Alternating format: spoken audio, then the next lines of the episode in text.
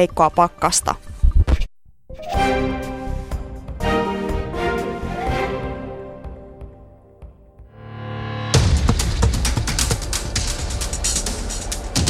Ylepuheen urheiluiltaa.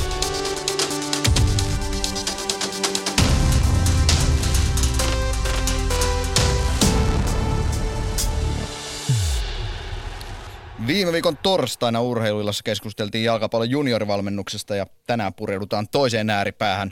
Neljä peliä ja neljä pistettä siinä on Suomen maajoukkueen saldo EM-karsinoissa, joita kaikkien aikojen karsinoiksikin on tituleerattu.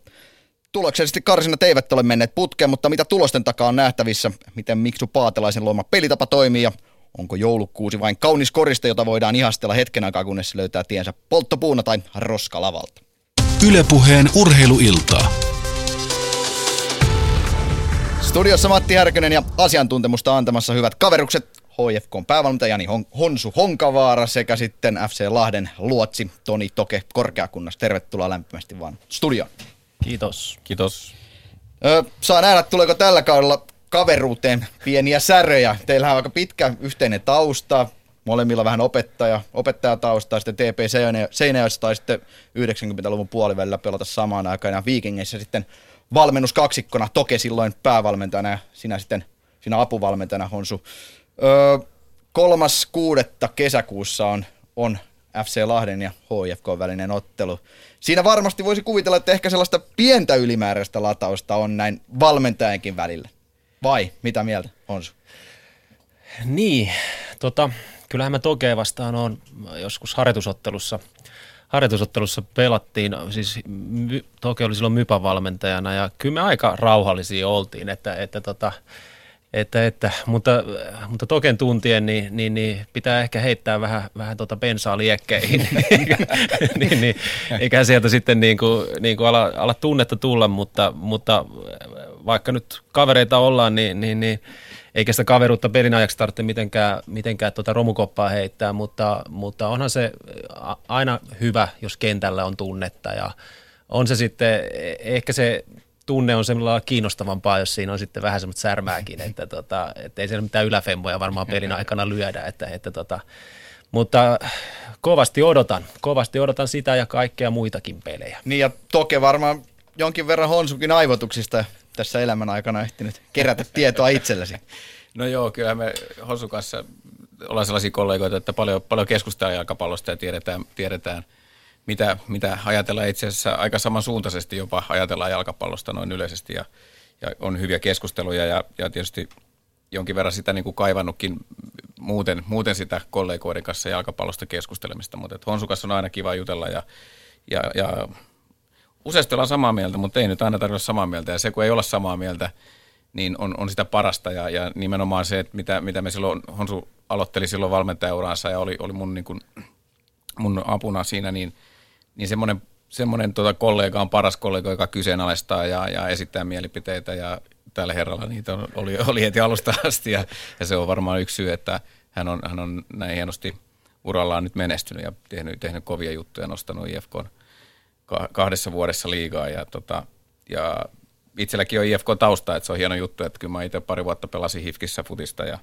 ja tota, on hieno homma näin, näin niin kuin pääkaupunkiseudun ja koko jalkapa- suomalaisen jalkapallon kannalta, että Honsu ja, ja pojat on niin kuin tämmöisen uroteon tehnyt. Että, mutta että kyllä me paljon jutellaan futista. Ja, ja tota. Niin, katsotaan miten paljon tänään sitten ollaan eri mieltä, kun pureudutaan ihan itse aiheeseen. Tänään ei siis puhuta Veikkausliigasta, sen ai- aikaan sitten urheiluillassa 7. päivä ensi kuuta ja silloin puhutaan sitten Veikkausliigasta. 12. päivähän ensi kuuta tuo Veikkausliiga sitten pyörähtää käyntiin ja silloin sitten Veikkausliiga-ilta 7.4. Mutta tänään siis puhutaan Suomen maajoukkueessa. Tuloksellisesti siis karsinat ne eivät ole menneet putkeen, näin, näin voi sanoa, näin uskallan sanoa. Mutta entäs pelillisesti, mitä mielestäsi nämä, nel, tai mitä mieltä nämä neljä ensimmäistä peliä, mitä ne on mielestäni, mielestäni näyttäneet? No, mä tota, sillä lailla näin positiivisena tuon, tuon alu, vaikka se nyt ei ole ihan nappiin tuloksellisesti mennyt, niin, niin, niin se on, että me ollaan kuitenkin luotu paikkoja, me ollaan hallittu palloa – hallittu palloa ja, ja, ja sanotaanko ihan sille yksinkertaistetusti, että jos oltaisiin vähän paremmin viimeistelty, vähän paremmin, vähän terävempiä oltu, oltu tota vastustajan, vastustajan päässä, niin oltaisiin kyllä oltaisiin aika hyvissä ase, asemissa. Sähän niin... kuulostaa vähän niin kuin miksulta. no mutta mä yritän lähteä tähän niin kuin positiivisesti, niin kuin miksukin aina lähtee. Ja, ja, ja että, että aika paljon se kulminoituu mun mielestä siihen, että, että mä, mä en niin kuin sano, että meidän hyökkäjät on, hyökkäjät on mitenkään niin kuin huonosti suorittanut, mutta me, mä luulen, että tuo joulukuusi tarvisi erilaisen hyökkääjän ja, ja, ja tota, jos meillä olisi, jos sais kaiken vallan, niin jos meillä olisi Sasa Lewandowski tuossa samassa systeemissä, niin mä, mä, mä väitän, että meillä olisi 12 pistettä tosta, tosta, noista neljästä ensimmäisestä pelistä. Ja, ja, ja tota, et sillä lailla tietysti se on aika paljon vaadittu, että olisi Sasa Lewandowski, niin. mutta, mutta kuitenkin, että siinä on ollut paljon hyvää, paljon hyvää ja, mutta taas toisaalta mun mielestä ne ongelmat on sitten ehkä ollut semmoisia ihan niin kuin tuttuja ongelmia, että ne on vähän niin kuin odotettavia ongelmia, että – ei Suomi nyt kuitenkaan aina ole kolistellut hirveästi vastustaja, vastustaja maalipuita tai, tai verkkoja tuuletellut, että, et, et, ja, ja, ja, ja, nyt meillä on tietyn profiilin pelaajia niin kuin puolustuspäässäkin, niin, niin, niin ne heikkoudet, heikkoudet siellä sitten on niin kuin tullut aika selkeästi esille. Miten Toke? No joo, että kyllä mä uskon sillä tavalla, että, että, että niin kuin meillä jokaisella valmentajalla, toivon mukaan meillä jokaisella valmentajalla on jonkinlainen niin kuin filosofinen lähestymistapa tähän peliin ja, ja miksi uskoo niin kuin pelin ja pallon hallintaan. Ja, ja siinä mielessä niin kuin me ollaan onnistuttu, että, että kyllähän me niin kuin pelejä viedään. Ja, ja tota, että ne ongelmat on tullut siinä tosiaan, eh, niin vähän viitatte siihenkin, mitä, mitä Honsu sanoi, että ehkä jotain pelaajatyyppiä, tai, mutta, että, mutta vielä se, että se semmoinen tasapaino sitten sen puolustamisen kanssa, että niin kuin omakin joukkue tässä talvella on vähän kamppailu saman kanssa, kun mulla on vähän yritetty muuttaa pelitapaa, se, että kun sä oot enemmän, enemmän ollut vasteiskojoukkue tai sulla on semmoisia niin pelaajia, jotka ehkä siihen sopeutuu, ja sitten kun sä rupeat enemmän hallitsemaan palloa, niin pieniä huolimattomuuksia niin kuin omassa päässä. Ja tietystä fyysistä, niin kuin, fyysistä puutetta, jos nyt niin sanoisin, että meillä on tehty muutamakin keskitysmaali, ja et, et, jos ajattelee hyypiä ja tihisen aikaa, niin niitä ei tehty. Ja, ja tota, siis mitään, nyt meillä on ihan hyvät topparit, mutta että heidän niin kuin vahvuutensa on niin kuin ehkä eri, erilaisessa pelaamisessa. Ja, ja nythän ne tulee aika nopeasti ne vastaiskut meitä vastaan, ja monesti ne tulee keskitysten kautta ja muuten. Tai sitten meillä on ollut semmoinen, että me ollaan pidetty palloa ja on tullut se hetki, että, että vastustaja on pelannut vähän pidempää hyökkäystä, niin meillä ei ole ehkä ihan timantisti jaksettu tehdä sitä puolustusduunia, kun me ollaan ehkä oltu vähän orientoineita siihen hyökkäämiseen enemmän. Ja näitä maaleja tuossa vielä kattelin tänä aamulla, niin, niin kun ne, jotka ei ole tullut keskityksistä, niin ne on tullut laukauksista 16-20 metriä – ja kun katsoo, aina löytyy se syyllinen, sitä mä en hae. Mutta niin kuin sille, kun kollektiivista ajattelee, niin vähän ollaan oltu pehmeitä ja vähän passiivisia, ei niin aggressiivisia, kun olisi tarvinnut olla sitten, kun ollaan niin lähellä maalia. Että lauka, niin maali, laukausten peittäminen ja muu. Että, mutta siinä on varmaan just sitä, että, että kun lähdetään siihen, että, että me halutaan olla se joukko, joka hallitsee palloa, sitten tulee niitä hetkiä, niin kuin omasta kokemuksesta, niin tulee, tulee semmoisia hetkiä sitten, että kun pitäisi puolustaa, niin ei oikein malteta puolustaa. Että ollaan sillä lailla ehkä ajatellaan sitä – hyökkäämistä niin, niin vahvasti. Niin puhuttiin tuossa ennen lähetyksen alkua siitä, että onko Suomi ehkä vähän tällainen liian kiltti joukkue, tai ainakin omasta mielestä tuntuu siltä, että Suomi olisi joukkueen aika sellainen ihanteellinen vastustaja. Siellä ei sellaisia ilkeitä, ehkä nyt rakkikoira Perparmin, het, Hetemaita tai sitten Alexander Ringe, joka myös tällaisessa kaksinkamppailussa on osa olla aika ärsyttävä, mutta sellaista fyysistä pelotetta tai sellaista ärsyttävää pelaajaa ei oikein Suomen joukkueesta löydy. Niin, se on ihan se on ihan hyvä näkökulma, koska sit pitäisi miettiä sitä myös sillä tavalla, että et, et kun meillä ei ole tuommoisia pelaajia kovin paljon, että pystytäänkö me lähteä pelaamaan sit sellaista futista, että, että onko tämä sen takia siinä valossa sitten niin kuin oikeanlainen, juuri oikeanlainen pelitapa tälle joukkueelle, ja, ja, ja, mutta tämäkin on sitten ehkä semmoinen jollakin tavalla semmoinen pelaajakehityksellinenkin asia, että, että kyllä jos meillä Suomessa niin on ongelmapelaaja, niin kyllä me se niin laitetaan ruotuun tai, tai hankkiudutaan siitä eroa, sen sijaan, että me, me puristettaisiin esille niitä ominaisuuksia, mitä me sen joukkueen niin kuin voittamiseen tai joukkueen niin kuin kokoamiseen tarvitaan. Ja, ja, ja kun nämä tämmöiset pelaajat on vaan usein niitä, jotka tuommoisissa kovissa paikoissa, niin niiden, niiden niin puntti ei tutise ja, ja niiden pää kestää. Ja tietysti siinä on, tulee jotakin lieveilmiöitä, että onko nämä molemmat herrat nyt ollut, jos mainittiin, niin yhden kerran pelikielosta näiden karsitojen aikana. Ja, ja, tota, niin, ja Ringihän sai punaisen siinä Romania-ottelussa. Kyllä, tai kaksi keltaista. Mutta, tota, mutta onhan tämä sen verran itse, mitä on noiden nuorten maajoukkojen valmentajan kanssa jutellut, niin kyllähän meillä on unelmavävyjä täynnä nämä meidän, meidän niin, niin, niin nuortenkin maajoukkueet, että ei sieltä semmoisia tyyppejä ei ole ehkä tulossakaan ja, ja senkin siinäkin valossa niin pitää miettiä sitä, että, että minkälaista putista meidän kannattaa pelata, että pystytäänkö me edes siihen sellaiseen, sellaiseen niin kuin, mitä ehkä nyt tämä sunnuntai vastustaja sitten pelaa. Niin aivan, ja tuohon pelitapaan ja sitten tähän joulukuusi ryhmitykseen, siihen pureudutaan vielä tosi tarkkaan tässä lähetyksen aikana, mutta käydään vielä läpi näitä neljää peliä. Ehkä se Färsart-ottelu se oli sillä tavalla hiukan irrallinen, että Färsart oli kuitenkin heikoin vastustaja, vaikka toki voitti Kreikan ei, ei Färsaaret mikään ihan turha nippu ole missään nimessä, mutta jos mietitään kolme viimeistä peliä, yksi maali, sen maalin on tehnyt laita puolustaja Jarkko Hurme.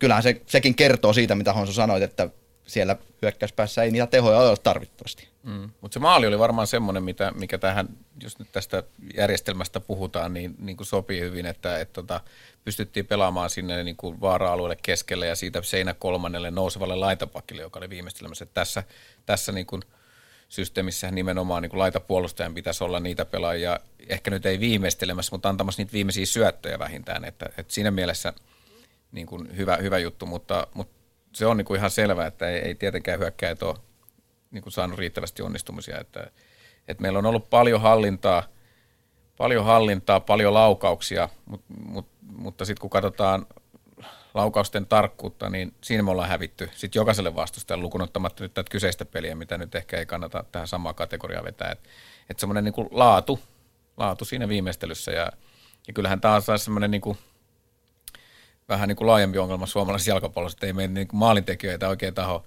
taho tota, ihan niin kuin joka vuosi löytyä. Niin kuin, että Veikkausliikaskin maalipuuninkuus voitetaan tota, 10-15 maalilla ja yleensä se voittaa Rafael, niin kuin ensi vuonnakin, by the way. Mutta tota, eh, että se on, se, se on tota, iso ongelma ja kyllä siihen niin kuin, paljon puhutaan sitä pelipaikkakohtaisesta harjoittelusta ja, ja pienestä asti. Että kyllähän meillä on sitä just sitä kilttiyskulttuuria, että kyllähän me niinku, nyt itse oma seitsemänvuotias poika pelaa tuolla, niin, niin kuin vanhempia katsoo, että jos joku lapsi nyt sattuu tekemään niin kuin kolme maalin, niin ruvetaan vähän hyssyttelemään, enää ei oikein taputeta, että on se vähän noloa, kun toi, toi en nyt puhu omasta pojasta, mutta puhun näistä peleistä. Niin että Puhut jo, omasta juniorivuodesta.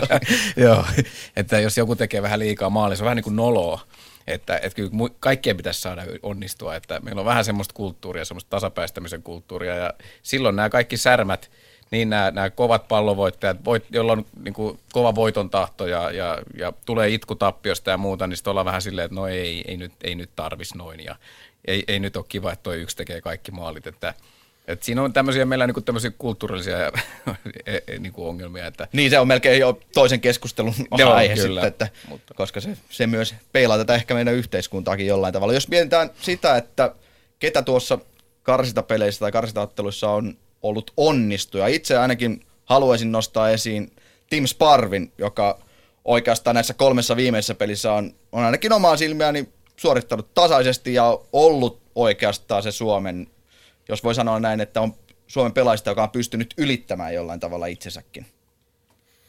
No Sparv on sillä lailla, en nyt moiti tuota sun valintaa, mutta niin kuin, niin kuin aika luontevakin, luontevakin vaihtoehto tuossa listassa, että, että hän on saanut nyt vastuuta enemmän ja, ja, ja niin päässyt sillä lailla näyttämään ja mun mielestä niin kuin ehdottomasti ö, täyttänyt paikkansa. Ja on varmaan juuri sen tyylinen pelaaja, mitä Miksu tuolle pelipaikalle hakee, että erittäin hyvä syöttämään palloa ja sitten vasenjalkaisuus tuo, tuo tietyn elementin sitten Suomen peliin, Suomen peliin. Ja tota, ja, ja että miten sen nyt sanoisi, että onnistuu ja jos lähdetään, lähdetään hakemaan, niin tietysti, tietysti sillä lailla joku Jarkko Hurme, että, että hän tuli aika puskista ja ulkopuolelta ja onnistui siihen nähden niin kuin valtavan hyvin. hyvin ja sitten, tuota... Mutta ehkä ainakin omasta mielestäni Hurmeessa se peruspelaamisen taso ei, ei mm. ole ehkä ihan sitten riittävä kuitenkaan. Joo, eikä... Pystyi pelaamaan omalla tasolla ihan hyvin, mutta se ei ehkä ole ihan vielä riittävä. Eikä hurme sitten taas toisaalta tähän, että jos ajatellaan, että laitapakkien pitää nousta ja laitapakkien, laitapakkien pitää olla hyökkäysorientoituneita ja ja niin kuin Toke tuossa alu, aikaisemmin mainitsikin, niin, niin taitaa olla Miksun unelma se, että laitapakki syöttää ja toinen laitapakki viimeistelee, niin se on Miksun, Miksun niin kuin se, että semmoinen, siinä tulee se niin kuin tavallaan ö, näkökantakin tähän, tähän joulukuusijärjestelmään, että, että tuota, siinä oletetaan, että laitapakit on ylhäällä. Ja tämän profiilin pelaaja vähän, vähän liian vähän. Ja sillä lailla se sitten ehkä heijastuu vähän sen koko joukkueenkin pelaamiseen. Ja, ja tässä mielessä sitten taas niin kuin pakko nostaa Kari Arkivuo esille, että hän on niin kuin tuohon järjestelmään ison profiilin pelaaja, aika väsymätön, väsymätön tuossa roolissa, roolissa ja, ja, ja, ja erittäin varma, varma pelaaja ja, ja, ja että hänen, hänen arvonsa on iso ja, ja toivotaan, että se ei näy liian paljon sitten tuossa sunnuntai-pelissä. Meidän arkivohan ei, ei pohjois vastaan pelaa, kuten ei pelaa, pelaa myöskään Perparmi Hetemai. Otetaan vielä sitten siihen pohjois peliin peilataan sitä sitten hiukan myöhemmin ja mietitään näiden kahden miehen poissaoloa, mutta entäs Toke, onko sinulla joku sellainen onnistuja, jonka haluaisit ehkä nostaa esiin? No kyllähän on varmaan noin kaksi nimeä, mitä tuossa mainitsitte, eli, eli Sparvi ja, ja tota, on, on ehdottomasti ollut semmoinen tasainen varma suorittaja. Ja, ja, tota, ja, ja kyllähän niin kuin Hetemai omassa roolissaan, että se on aina, aina, aina tekee sen, että, että vastustajalle ei ole kuitenkaan kivaa ja, ja, ja perus, perus varmaan tekemistä, eikä nyt ole semmoinen niin otsikkopelaaja, että häneltä niin kuin niitä, että toi meidän keskikenttä sinänsä ei ole ollut mikään suuri ongelma, että, tota, että ringiä, ringiä on hidastanut nyt loukkaantumiset, että se kolmikko sinänsä mun mielestä on niin kuin aika hyvä, hyvä tota, minkä päälle rakentaa tietyllä tapaa. Ja nyt sitten taas en, yksi iso juttuhan on niin kuin menestyvässä joukkueessa on niin kuin voittava maalivahti.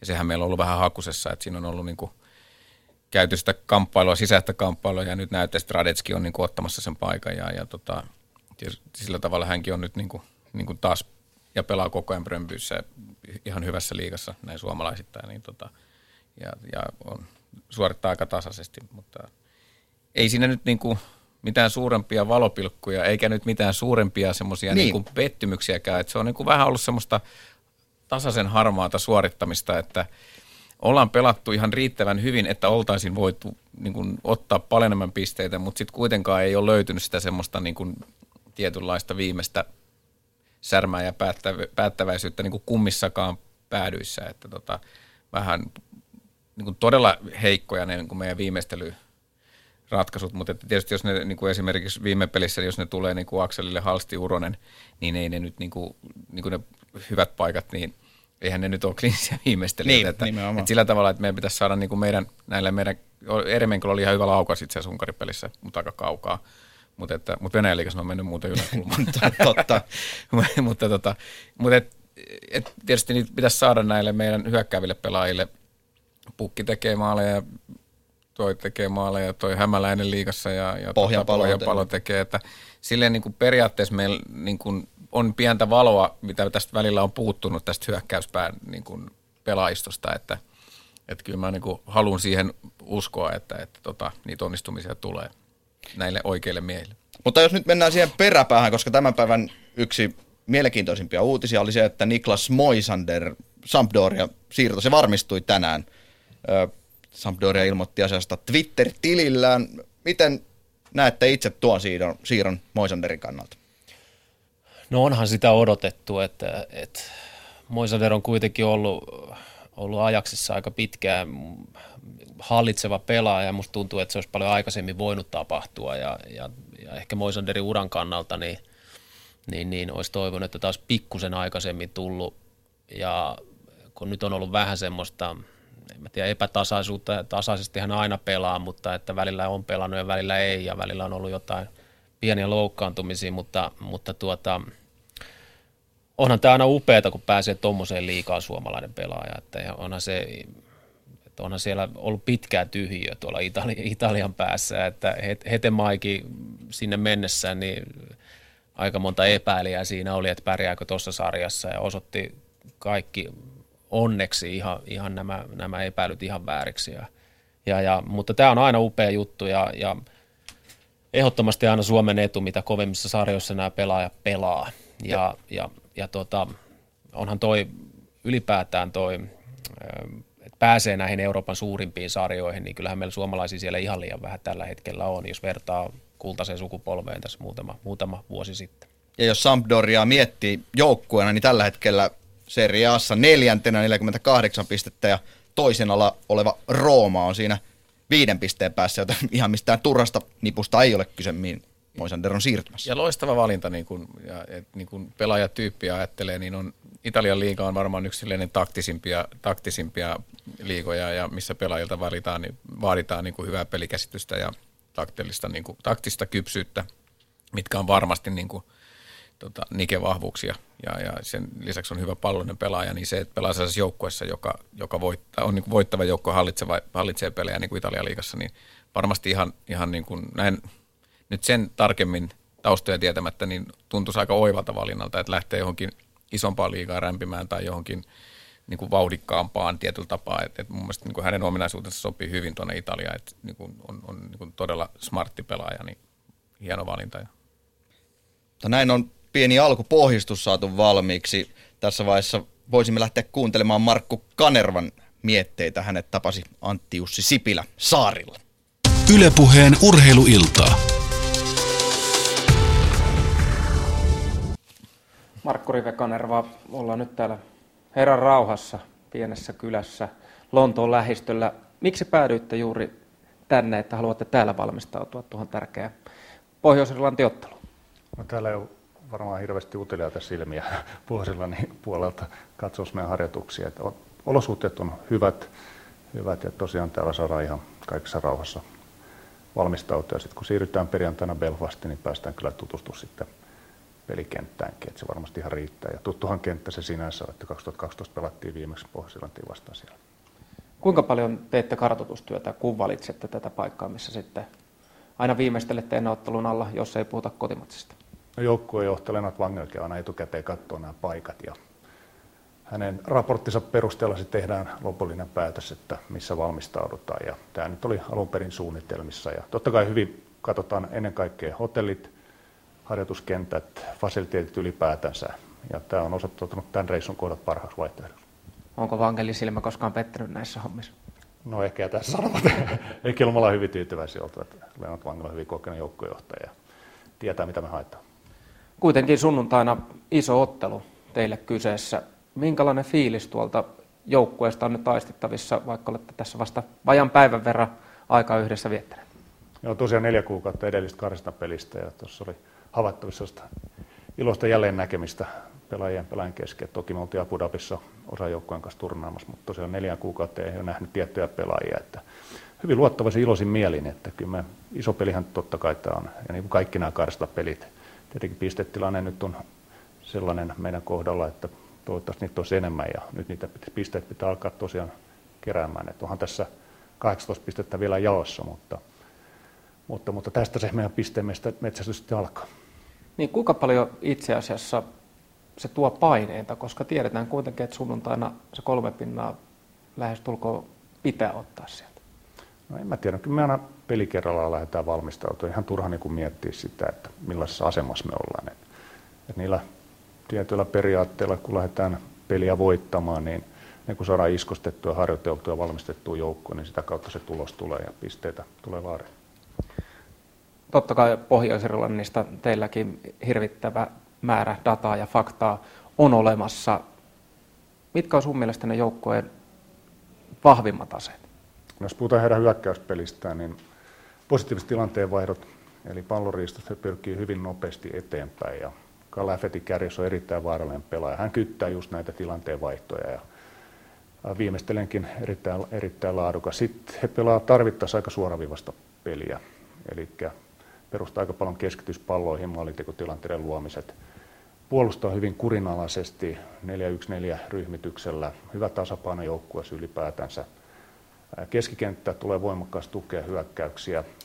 Yksilötasolla sieltä löytyy hyviä yksilöitä myös, että niiden kanssa täytyy olla tarkkana. Ja erikoistilanne pelaaminen. Että on tehnyt paljon maaleja erikoistilanteesta. Siinä, siinä täytyy olla hyvin tarkka. Niitä me ollaan skautattu myös ja niihin sitten keksitään keinot.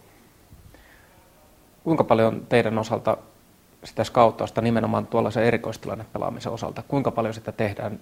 Kulmapotkut, vapaapotkut?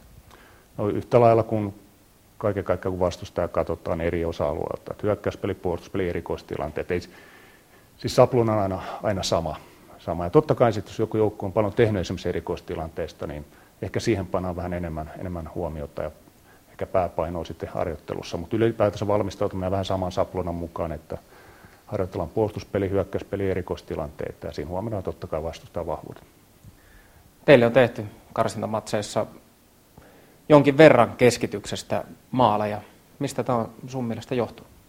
No puhutaan enemmän tilannepelaamisesta, että niitä tilanteita on hoidettu, hoidettu niin hyvin kuin, kuin pitäisi. Ja, ja tota, totta kai se on ehkä tietyllä tavalla myös pelaajakohtainen kysymys, jos ajatellaan, että meillä ei niin hirveän iso, iso joukkue, mutta se ei, se ei tarkoita sitä, että niitä tilanteita pystyttäisiin klaaraamaan. Että paljon kysymys on siitä, että mennään oikealla aggressiivisuudella niihin kaksinkamppailuihin, varmistus pelaa ja ennakoidaan ennen kaikkea, mihin vastustajat liikkuu niissä keskitystilanteissa. Melko paljon Pohjois-Irlanti ainakin edellisissä otteluissa hyökännyt keskitys, keskitysten kautta, niin millä tavalla tähän valmistaudutaan, että ainakaan sieltä niitä takaiskuja ei sitten tule? Tuo pitää ihan paikkansa. Ne paljon käyttää puolen vaihtoja, eli pyrkii luomaan kaksi ykkösiä laidoille, ja sieltä tulee aika hanakasti aikaisin niitä keskityksiä. Eli käytännössä ennakoidaan se puolen vaihto, jolloin me saadaan tuki laitapakeelle, ja se tulee yleensä meidän keskikentän laidalta tai sitten välihyökkäjältä. Ja sitten keskitysten blokkaaminen ylipäätään. Sitten ollaan tarpeeksi lähellä, otetaan se keskittävä jalka pois. Sitten ennen kaikkea miehitään boksi. Puolustajan välimatkat pitää olla kunnossa, ettei siellä ole väliä. Teidän omassa pelaamisessa laitapakkien roolit ovat isossa osassa. Kuinka suuri takaisku oli se, että Kari Arkivuo joutuu jättämään tämän ottelun väliin? No, Kari Arkivuo, Perponen Hetema on meidän avauksen pelaajia, että totta kai se on iso, iso takaisku, mutta nämä loukkaamiset kuuluu tähän lajiin. Mutta me ollaan saatu hyvin korvaa ja meillä löytyy joukkueesta muutenkin sille pelipaikoille, että ei nyt tämä sota kahta miestä ehkä kaipaa. Ja paljon on totta kai puhuttu myös teidän tärkeimmästä pelaajista Roman Jeremenkon roolista ja ennen kaikkea sitä hänen pelipaikastaan, missä hänestä saataisiin se paras hyöty, hyöty irti. Mitkä ovat ne syyt, että häntä on pelotettu siinä yläoksalla? Tuon saman kysymyksen voisi heittää Jetskan valmentaa. Hän on siellä tehnyt aika kivasti kymmenen maalia jo, että kyllähän hänellä on ominaisuuksia, jotka sopii sinne yläoksalle, eli kyky antaa murtavia syöttöjä, kyky viimeistellä. Toivotaan, että saadaan, saadaan se viimeistely vielä hyödynnettyä. Toki Romaa voi käyttää monelle eri paik- pelipaikalla, sehän on rikkaus totta kai. Eli niin kuin ollaan käytettykin Romaa pelien sisällä eri pelipaikoilla, että se antaa meille erilaisia taktisia variaatioita. Mutta tällä hetkellä tuntuu, en vielä kerro, että missä hän tulee pelaamaan, mutta on viime aikoina pelannut siellä ylä, yläoksella ja mun mielestä ihan ansiokkaasti.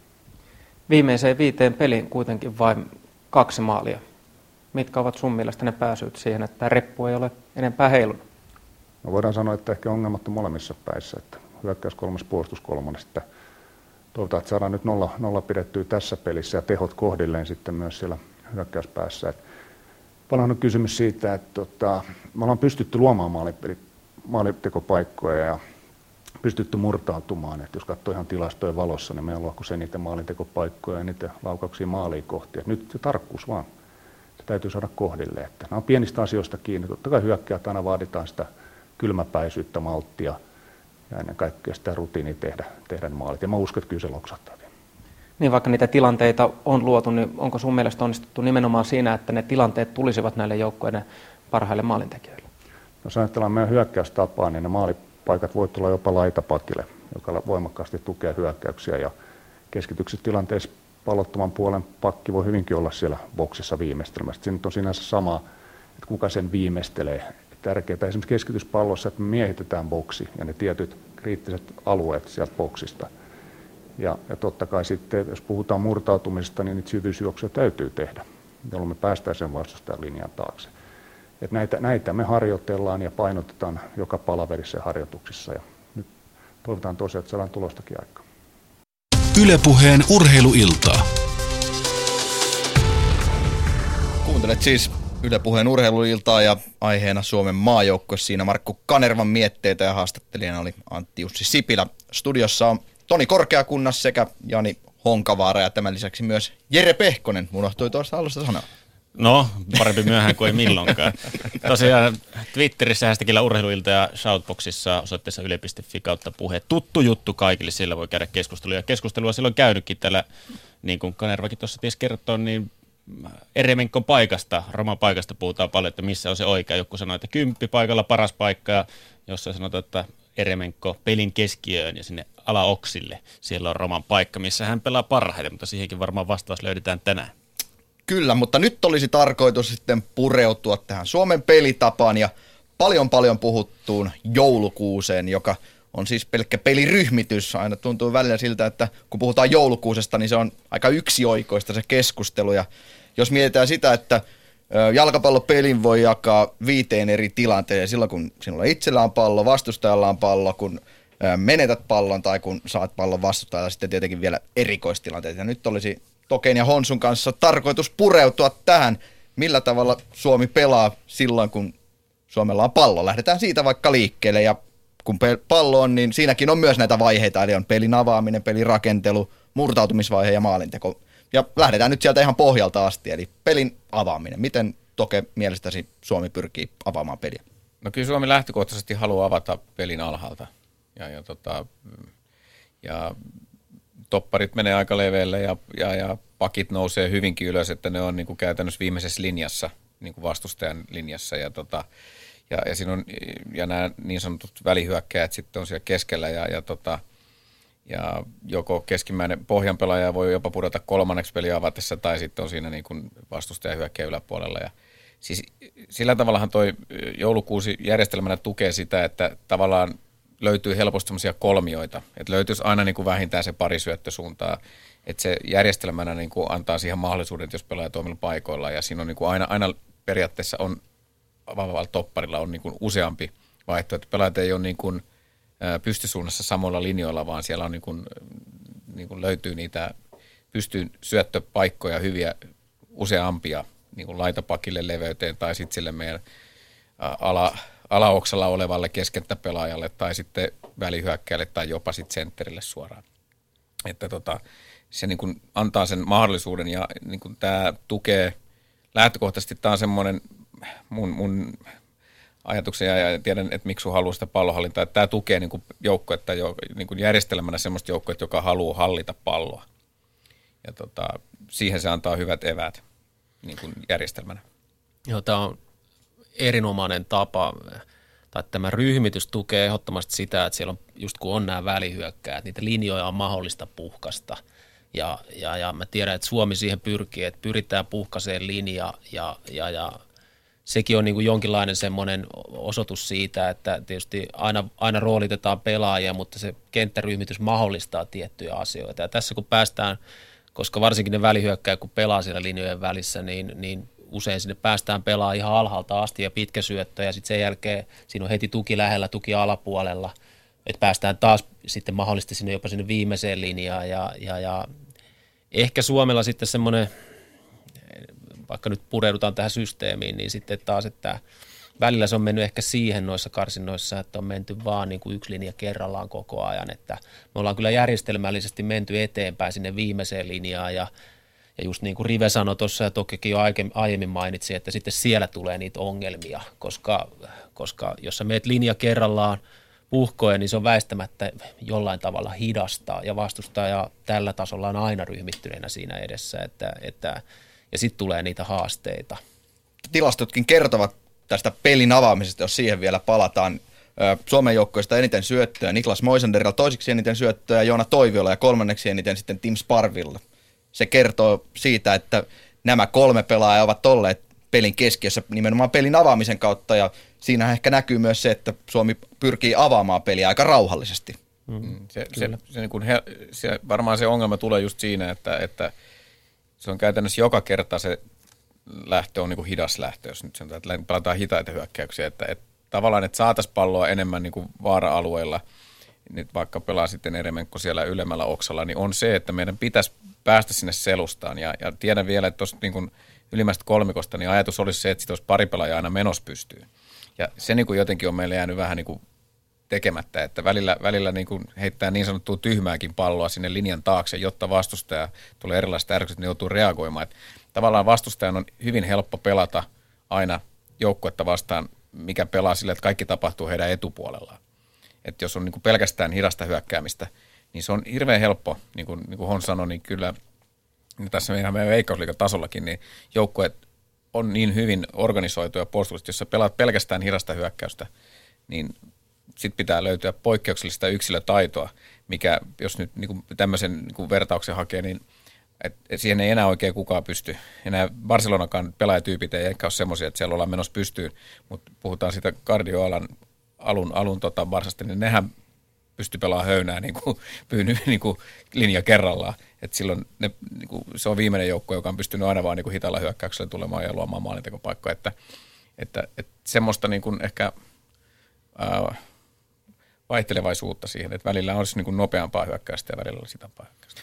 Ja siinä mä jo tuossa tätä ennen tätä lähetystä esitin sen vaihtoehdon tavallaan, että, että sitä laitaa, että kun nyt kun väistämättä vastustaja, vastustaja ryhmittyy ja niin kuin se futiksessa nyt sillä lailla hassusti menee, että mennään sinne oman maalin eteen ja, ja kun maali on keskellä, niin ollaan hirveän, vastustajat on usein siinä keskellä, keskellä sumpussa tai puolustavat alhaalla, niin, niin, niin hakee vaihtoehtoja sinne laidalta murtautumiseen. Ja, ja tuntuu, että si, siinä me ei oikein tuntuu, että me ei olla keskitetty, keskitetty. Ja en mä tiedä, onko sekin sitten taas toisaalta ihan niin kuin pelitavallinen asia, kun mä en tiedä, onko meillä niitä keskitysten päättäjiä sitten Juuri siellä, että, että, että, että, että siinä ollaan vähän pattitilanteessa ja sitten just komppaan tuota tokea, että riittääkö meille sitten taito murtautua, murtautua alhaalla makaavaa puolustusta, puolustusta vastaan, niin, niin, niin onko meillä siinä – siinä riittävästi sitten menijöitä sinne linjan taakse ja vähän niitä turhiakin juoksuja, että saataisiin vähän tiloja sinne ja vastustaja reagoimaan ja sinne syntyisi niitä tiloja, että,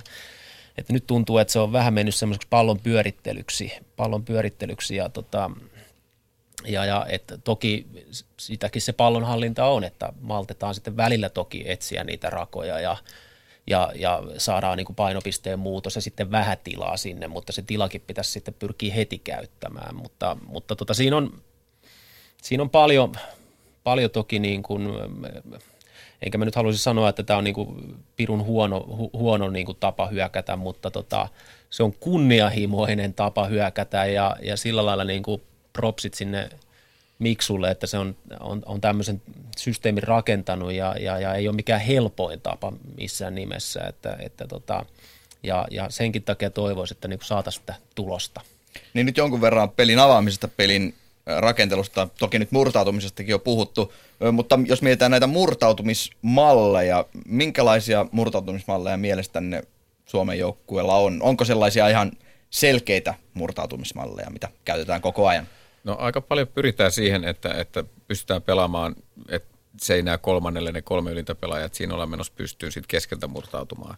Että varsinkin kun harjoituksia on käynyt katsomassa, niin niitä niin kuin käydään läpi ja niitä ajoituksia ja, ja sitä, mutta mutta et monessa pelissä on ollut se, että se niin lähtö sinne, että me päästään sinne on ollut niin hidas, että sitä tilaa enää oikein on löytynyt murtautua, että, että jollain tavalla niin kuin enemmän sitä, mitä, mitä, mitä tuossa Honsukin sanoi, niin sitä laidaltakin pitäisi pystyä murtautua, että ehkä, ehkä siinä pitäisi löytyä sitä semmoista variaatiota sitten enemmän. Niin tästä voisi ottaa kiinni juuri siihen, että nyt kun puhutaan joulukuusta, nyt puhuttiin siis pelitavallisista asioista ja hyökkäyspelistä nimenomaan, niin otetaan nyt tämä, siis, tämä joulukuusi vielä ihan tarkkaan syyniin siinä mielessä tämä ryhmitys, eli siellä on neljä puolustajaa ja sitten on kolme pelaajaa keskikentällä siinä heidän edessään, sitten on kaksi välihyökkää ja sitten on hyökkää, eli 4, 3, 2, 1 ja tämä ryhmitys näin numeroin menee, mutta kyllähän tästäkin pystyy päättelemään jo sen, että keskustassa on se suurin pelaajamassa.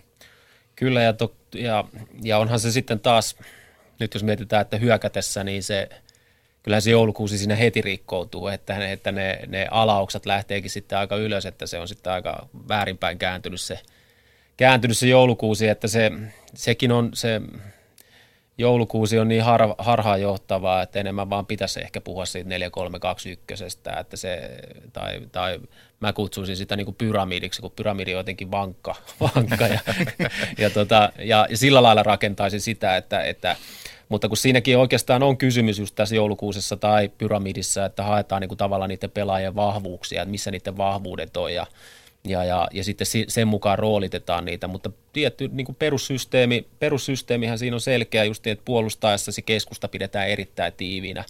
Ne, ne, ne alemmat keskikentät pela, joutuu liikkumaan aika paljon. Perparim Hetema on siinä ollut mun mielestä aika luontavakin valinta, kun hän pelaa niin kuin hyvin samassa roolissa omassa seurajoukkueessa. Ja, ja, ja Alex Ring, joka on myös samalla tavalla väsymätön. Ja, ja tuota, et sillä lailla se, se kyllä tukee sitä, tukee sitä. Ja hyökätessä sitten taas, niin, niin kuin puhuttiin tässä näistä erilaisista malleista, että ne puolustajat nousee sinne viimeiseen viimeiseen linjaan ja, ja, ja sitten niin kuin ehkä eniten siinä joulukuusi muodostelmassa sitten on nämä välihyökkäät, jotka tehtävä on olla siellä linjojen välissä niin sanotusti omilla pelipaikoilla ja sentteri tietysti, joka pitää, sitä, pitää toppareita syvyydessä koko ajan, että, että saadaan siihen välihyökkäille tilaa, että, että kyllä siinä niin kuin ne roolitukset on mun mielestä toimivat, toimivat että Ainoa ongelma siinä tulee ehkä silloin just niin kuin puhuttiin tästä, että jos tarvittaisiin sitä laitapelaamista, niin, niin siinähän on vain yksi selkeä laitapelaaja. Ja toki sitten voidaan ajatella, että nämä välihyökkäjät sitten pystyvät menemään leveyteen, leveyteen mutta sitten taas murtautuessa, niin, niin, niin sitten tarvitaan taas hyökkääjä ja sitten näitä välihyökkäjiä siellä keskellä, että siinä tulee vähän semmoista – semmoista pientä kisa- tai hännänvetoa, että mitä, mitä tässä nyt haetaan ja, ja tätä niin kuin varmaan taktisesti sitten yritetään painottaa aina peli, peli, peli, niin, peli kerrallaan. Mutta mut ennen kaikkea mun mielestä niinku se, että pelaajilla on, on tietyt roolit ja muuta, mutta mut hyökätessä, niin kysy, jalkapallohan on ennen kaikkea niinku reagointipeli siis sillä tavalla, että joku tekee jonkun liikkeen, niin joku pitää tehdä vastaliike. Et mä en niinku näkisi sitä sillä tavalla ongelmana, että vaikka välihyökkäjä lähtee välillä laitaan, silloin siitä alemmalta oksat pitää tulla se pelaaja ylemmäs se, niin kuin, et, et, et sekinhän on niin kuin filosofinen valinta, että kun sä hyökkäät, hyökkäät se seitsemällä vai hyökkäät se kuudella.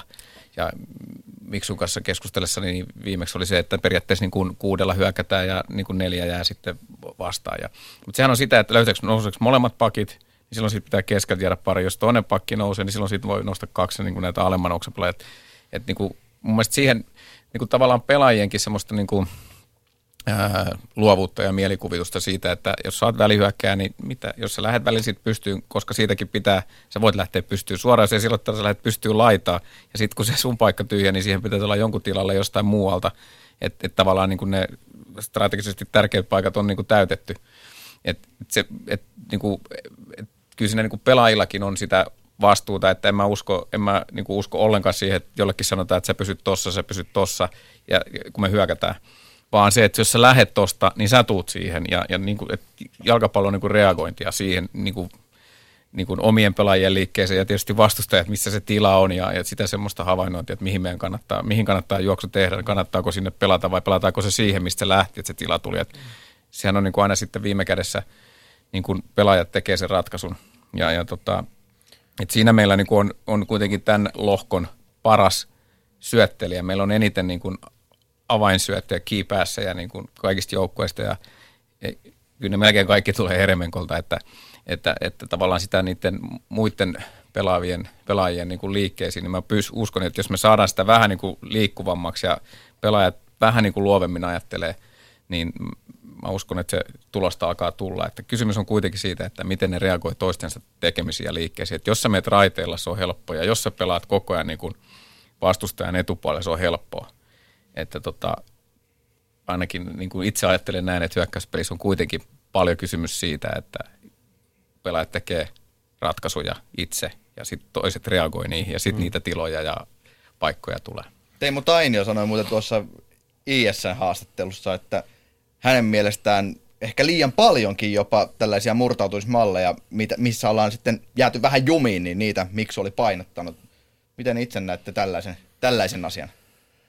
Niin, en mä usko, että, että sitä nyt välttämättä, no se on tietysti pelaaja, pelaaja näkee sen asian eri tavalla ja, ja, ja, ja tota, ehkä niin kuin tuohon voisi vastata silleen vähän niin kuin mitä tuossa Toke sanoi, että sehän on aina, Putin sanoi niin kuin loppumaton peli siinä, että, että jos joku liikkuu, ajatellaan, että vaikka, että mihin sitä tilaa syntyy, että joku meidän pelaaja liikkuu, vaikka sentteri lähtee pystyyn ja, ja sitten, että mietitään, että no jos toppari reagoi siihen pystyliikkeeseen, niin tähän tulee tilaa ja tähän kannattaa jonkun liikkua ja ja sillä lailla niin futis on hienokin peli, että sä et kaikkia, ei tämä ole mitään sillä lailla shakkia, että kaikki voidaan miettiä etukäteen, vaan voidaan ajatella todennäköisyyksiä, että jos, jos sentteri lähtee pystyyn ja, ja toppari lähtee seuraamaan, niin silloin tähän tulee tähän välihyökkäjälle tilaa ja jos, jos tota, toppari ei, mitä toivottavasti tapahtuisi sunnuntaina, niin toppari ei lähde reagoimaan siihen sentteriin, niin sitten pelataan se sentteri läpi. Ja, mm. ja, ja, ja, ja, ja, sillä lailla se on, se on tota, toi murtautuminen on, on niin kuin jalkapallon niin kuin vaikeimpia asioita sitten niin kuin maalinteon jälkeen, niin, niin, niin kyllä siinä se painotus on mun mielestä aika hyvä, jos sitä paljon harjoitellaan. Että mäkin olen ollut sitä miksuharjoituksia katsomassa, just jossa tehtiin tätä murtautumista, murtautumista ja, ja, ja ja tota, en mä tiedä sitten, että, että sen tekee riittävän pelinomaisesti, koska sitten, että jos sä hyökkäät kuudella, niin sittenhän sulla pitää olla se jatkuva tasapaino. Siellä pitää huolta siitä nykypäivänä varsinkin, että se on selvää, että ketkä sitten tasa, pitää sen tasapaino, jos tässä lähdetään niin kuin hirveän hyökkäysvoittoisesti, tai että pelaajat uskaltaa vaihtaa niitä pelipaikkoja siellä ylhäällä, kun ne tietää, että meillä on kuitenkin tasapaino koko ajan tuolla alhaalla, ja me osataan puolustaa se puolustaa, puolustaa se tota, negatiivinen tilanteenvaihto, niin, niin, niin siinä on niin paljon elementtejä, että et, et, niin kuin futiksessa aina, että, että, tota, että, että tärkeintä on ehkä just pitää vaan se, että pelaajat luottaa siihen itse, että ne tuntee, että me ollaan nyt tehty oikeita asioita ja, ja treenattu oikein ja hyvin ja valmistauduttu just tätä vastustajaa vastaan, niin se on sitä parasta henkistä valmennusta samalla. Jos palaan vielä aavistuksen taaksepäin tähän peliryhmitykseen, niin 4321 pyramidijoulukuusi, mitä sitten nyt haluakin sitten sanoa, niin Miksuhan käytti sitä Kilmarnokissa hyvällä menestyksellä, päätti ottaa sen myös maajoukkueeseen. Ehkä yksi syy oli, että Suomesta ei tällaisia puhtaita laiturityyppejä oikein löydy. Ja laitapakeellahan on valtavan iso rooli. Lähinnä herää kysymys, onko meillä sitten laita pakkimateriaalia tähän, tarpeeksi tähän taktiikkaan, tai tähän peliryhmitykseen? No kyllä Kari Arkivuo niin on erinomainen tähän systeemiin ja nyt on niin kuin Miksu aikana lyönyt itsensä läpi ja on, niin kuin, niin kuin on, on avainpuolustaja. Jere Urosella on ominaisuuksia tähän rooliin. On, on niin kuin hyökkäävä, moderni laitapuolustaja, hyvä vasen jalka. Mutta mut se on todella vaativa rooli ja, ja, ja tota, no Jarkko Hurme teki tämmöisen nousun päätteeksi maalin, että – että tota, kyllä sillä saralla on tullut jopa enemmän onnistumisia kuin meidän hyökkäjille, että, että, tota, että kaikki on vähän niin kuin suhteellista, mutta että ää, niin, mihin, mihin, jos niin kuin ajattelee laajemmin, niin, niin tilannehan on, on kuitenkin se, että me, me, tämä lohkohan on hirveän tasainen. Ja jos pelaajistoja ajattelee, niin, niin aika tasaisia on, että jos nyt taitaa olla yksi maailmanluokan pelaaja koko lohkossa, on onneksi meillä. Mutta, tota, mutta muuten on niin kuin aika tasasta. Ja, ja tota, siinä aina, aina joutuu niinku kamppailemaan ja miettimään sitä, että, että onko, että onko meillä riittävän hyviä pelaajia mihinkin systeemiin. Että, ja jos, jos joku pohtii, että kuka tämä maailmanluokan pelaaja on, niin se on Rooma Jeremenko. Ja uskalla jopa väittää, että aika moni muukin maa näkee tämän samalla tavalla, että Roma Jeremenko on nimenomaan se lohko jopa paras pelaaja. Ja se ei tarvitse mitään hirveän isoja suomilinssejä. Hmm. Joo, ja, ja onhan toi ehkä romanin kohdalla me mietitään oikeastaan koko ajan, mikä on ehkä vähän jo taakkakin, että, että mihin me se roma laitetaan, että se olisi niin kuin tehokkaa ja mistä me saataisiin eniten hyötyä ja, ja, ja, ja, ja itse ehkä näki karsintojen alussa ite, oli semmoinen fiilis itsellä, että, tuota, että, että mahdollisimman paljon palloon, että kun Rooman pelasi siellä ylhäällä, niin sitten tuntui, että ei sinne tullut kunnolla palloa, ja, ja, mutta sitten taas tuntuu, että kun hän on alhaalla, niin sitten tuntuu, että, ei, että olisi parempi hyödyntää että häntä tuolla ylhäällä. Että, mutta että parashan olisi se, että häntä pystyisi käyttämään samalla lailla kuin seurajoukkueessa käytetään, että olisi, olisi niin kuin, kun hänellä on semmoisia ominaisuuksia, poikkeuksellisia ominaisuuksia, niin Laitapa, yle, laitapa vähän jotain näitä, mitkä on näitä poikkeuksellisia Niin siis käsittämätön, käsittämätön niin kuin syöttötaito, se, että hän on niin kuin koko ajan oikeassa asennossa, jos ajatellaan, niin kuin, ja hän näkee pelin niin kuin koko ajan, ja, ja, ja tulee varmaan sieltä Jeremenko suvusta, että, että, tuota, että, että koko ajan katse ylhäällä ja koko ajan havainnoidaan sitä kenttää ja ollaan tavallaan askel, askel edellä ja sitten hyvä laukaisutaito, hyvä, hyvä laukaisutaito ja ylipäätään niin kuin erittäin puhtaat, puhtaat niin kuin puolipitkät ja pitkät syötöt. Ja siinä on niin kuin paljon, paljon, paljon hyviä ominaisuuksia. Ja sitten, että tuntuu, että aina kun kuitenkin kun on pelannut yläoksalla, niin ei ole ehkä saatu ihan parasta irti ja, ja ei ole päässyt käyttämään näitä ominaisuuksia, ei ole päässyt riittävästi palloa sitten siellä, että et, et siihen kun vaan tavallaan, että en mä tiedä kuinka vapaa rooli hänelle pitäisi antaa, että hän vaan etsi itse sen tilan sit sieltä ja, ja tuntuu, että kun on kaksi piilokärkeä, niin siinä niin kuin toinen pystyisi ottaa enemmän vapauksia ja saataisiin häntä enemmän hyödynnettyä.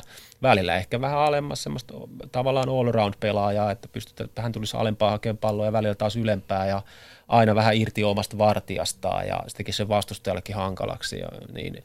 Mielestäni si- tätä jonkin verran on kyllä pyritty tuomaan myös kyllä. pelien tämä sisälle. On se, tämä on se juttu, mitä mä äsken just sanoin, että se on sitä reagointia siihen toisten liikkeestä. Jos, jos se hakee alempaa romasta palloa, niin silloin muiden pitää mennä ylös ja niin kuin ylemmäs ja, ja tehdä, niin kuin, että siitä on kysymys, että reagoidaan toisten liikkeestä. Totta kai se on meille eduksi, mitä enemmän Roma Eremenkolon palloa, mitä lähempänä vastustajan maali vielä sitä parempi. Että se on niin kuin silleen yksinkertaista, että on se niin kuin, niin kuin meidän joukkueen ihan ylivoimaisesti paras pelaaja, niin kuin millä mittareilla tahansa. Että, että tota, mutta kysymys on siitä niin kuin reagoimisesta ja lukemisesta ja, ja, ja, ja sekin, että, että onhan meidän, jos meillä, on, jos meillä aina sovitaan, että aina meidän laitapakit nousee ja, ja aina jää ne keskimmäiset keskikentät, vaikka kaksi, niin onhan se helpompi kuin se, että välillä toinen laitapakki menee ja ne nouseekin ne kaksi keskimmäistä pelaajaa niin kuin siitä alemmalta oksalta. Että se, semmoinen niin kuin varjointi – ja se on just sitä niin kuin reagoimista toisten liikkeeseen ja sitä, sitä hyökkäyspelin luovusta. Ja silloin niin kuin tulee eri, että jos sä meet aina, aina pyrit hyökkäämään samalla lailla, että, että,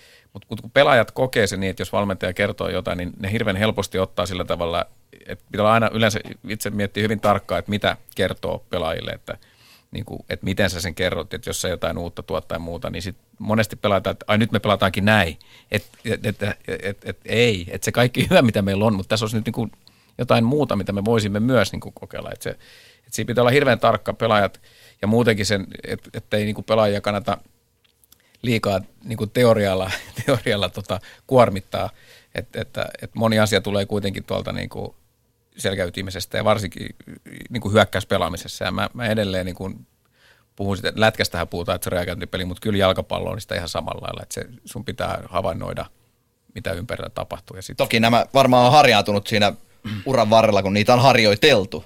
Kyllä, Eli nämä erilaiset, kai, erilaiset asiat, jo. mitkä sitten niin sanotusti tulee sieltä selkäytimestä. Mutta malleja pitää antaa ja luoda, ja niin kuin tavallaan se helpottaa sit sitä. Eihän se sillä tavalla mene, että joka kerta joutuu keksimään niin uuden ratkaisun.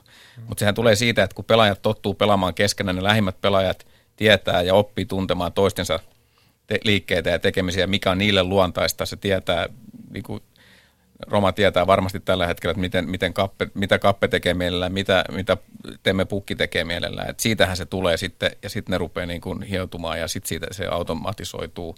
Että on aina tuo ykkösvaihto, no sitten se ei toimi, niin sitten se on jossain muualla se mahdollisuus murtautua. Et niin, niin mä sen niin kuin näen, että, että tota, voidaan harjoitella ja käydä läpi ja on hyvä, mutta koska se on se vastustaja aina – kuinka se skautat. Johon päästään joo, joo, ja, kohta. Ja mäkin niitä vastustajia tuossa skauttailin, niin seuraavassa pelissä oli viisi eri jätkää, niin et se ei aina niin kuin, et se, vaikka kuinka me tiedettäisiin, mitä on tulossa seuraavassa pelissä, niin se saattaa muuttua. Ja sitten siellä on eri, erilaiset vastustajat sitten taas, ja sitten se ne tilanteet ja, ja tilat ja mahdolliset murtautua tulee jonnekin muualle.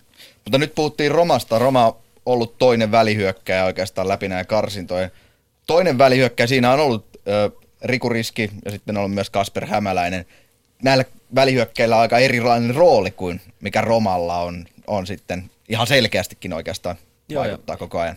Ja erilaiset ominaisuudet, että et, et sitä kautta se aika paljon tulee ja e, niin kuin jos miettii rikuriskiä, niin, niin, niin oli jo silloin kun pelasi pikkuhuhkaissa, niin erinomainen tempokuljettaja, siis valtava hyvä kuljettaa palloa – ja, ja erittäin nopea sen pallon kanssa ja, sit, ja, ja tavallaan arvokas vastahyökkäyspelaaja. Sama on Kasper Hämäläisessä erittäin hyvä vastahyökkäyspelaaja, eli mun mielestä Kasper Hämäläisen ominaisuudet tulee ehkä enemmän siinä, siinä esille kuin tämmöisessä niin kuin selkeässä pelihallintavaiheessa ja, ja, ja, ja tota, et tavallaan senkin takia semmoista, en nyt sanoisi, että Suomen pitäisi lähteä niin vastahyökkäys futista pelaamaan, mutta kyllähän me niin tarvittaisiin sitä sellaista nopeata lähtemistä positiivisessa tilanteenvaihdossa, niin meillä on siihen valtava hyviä pelaajia.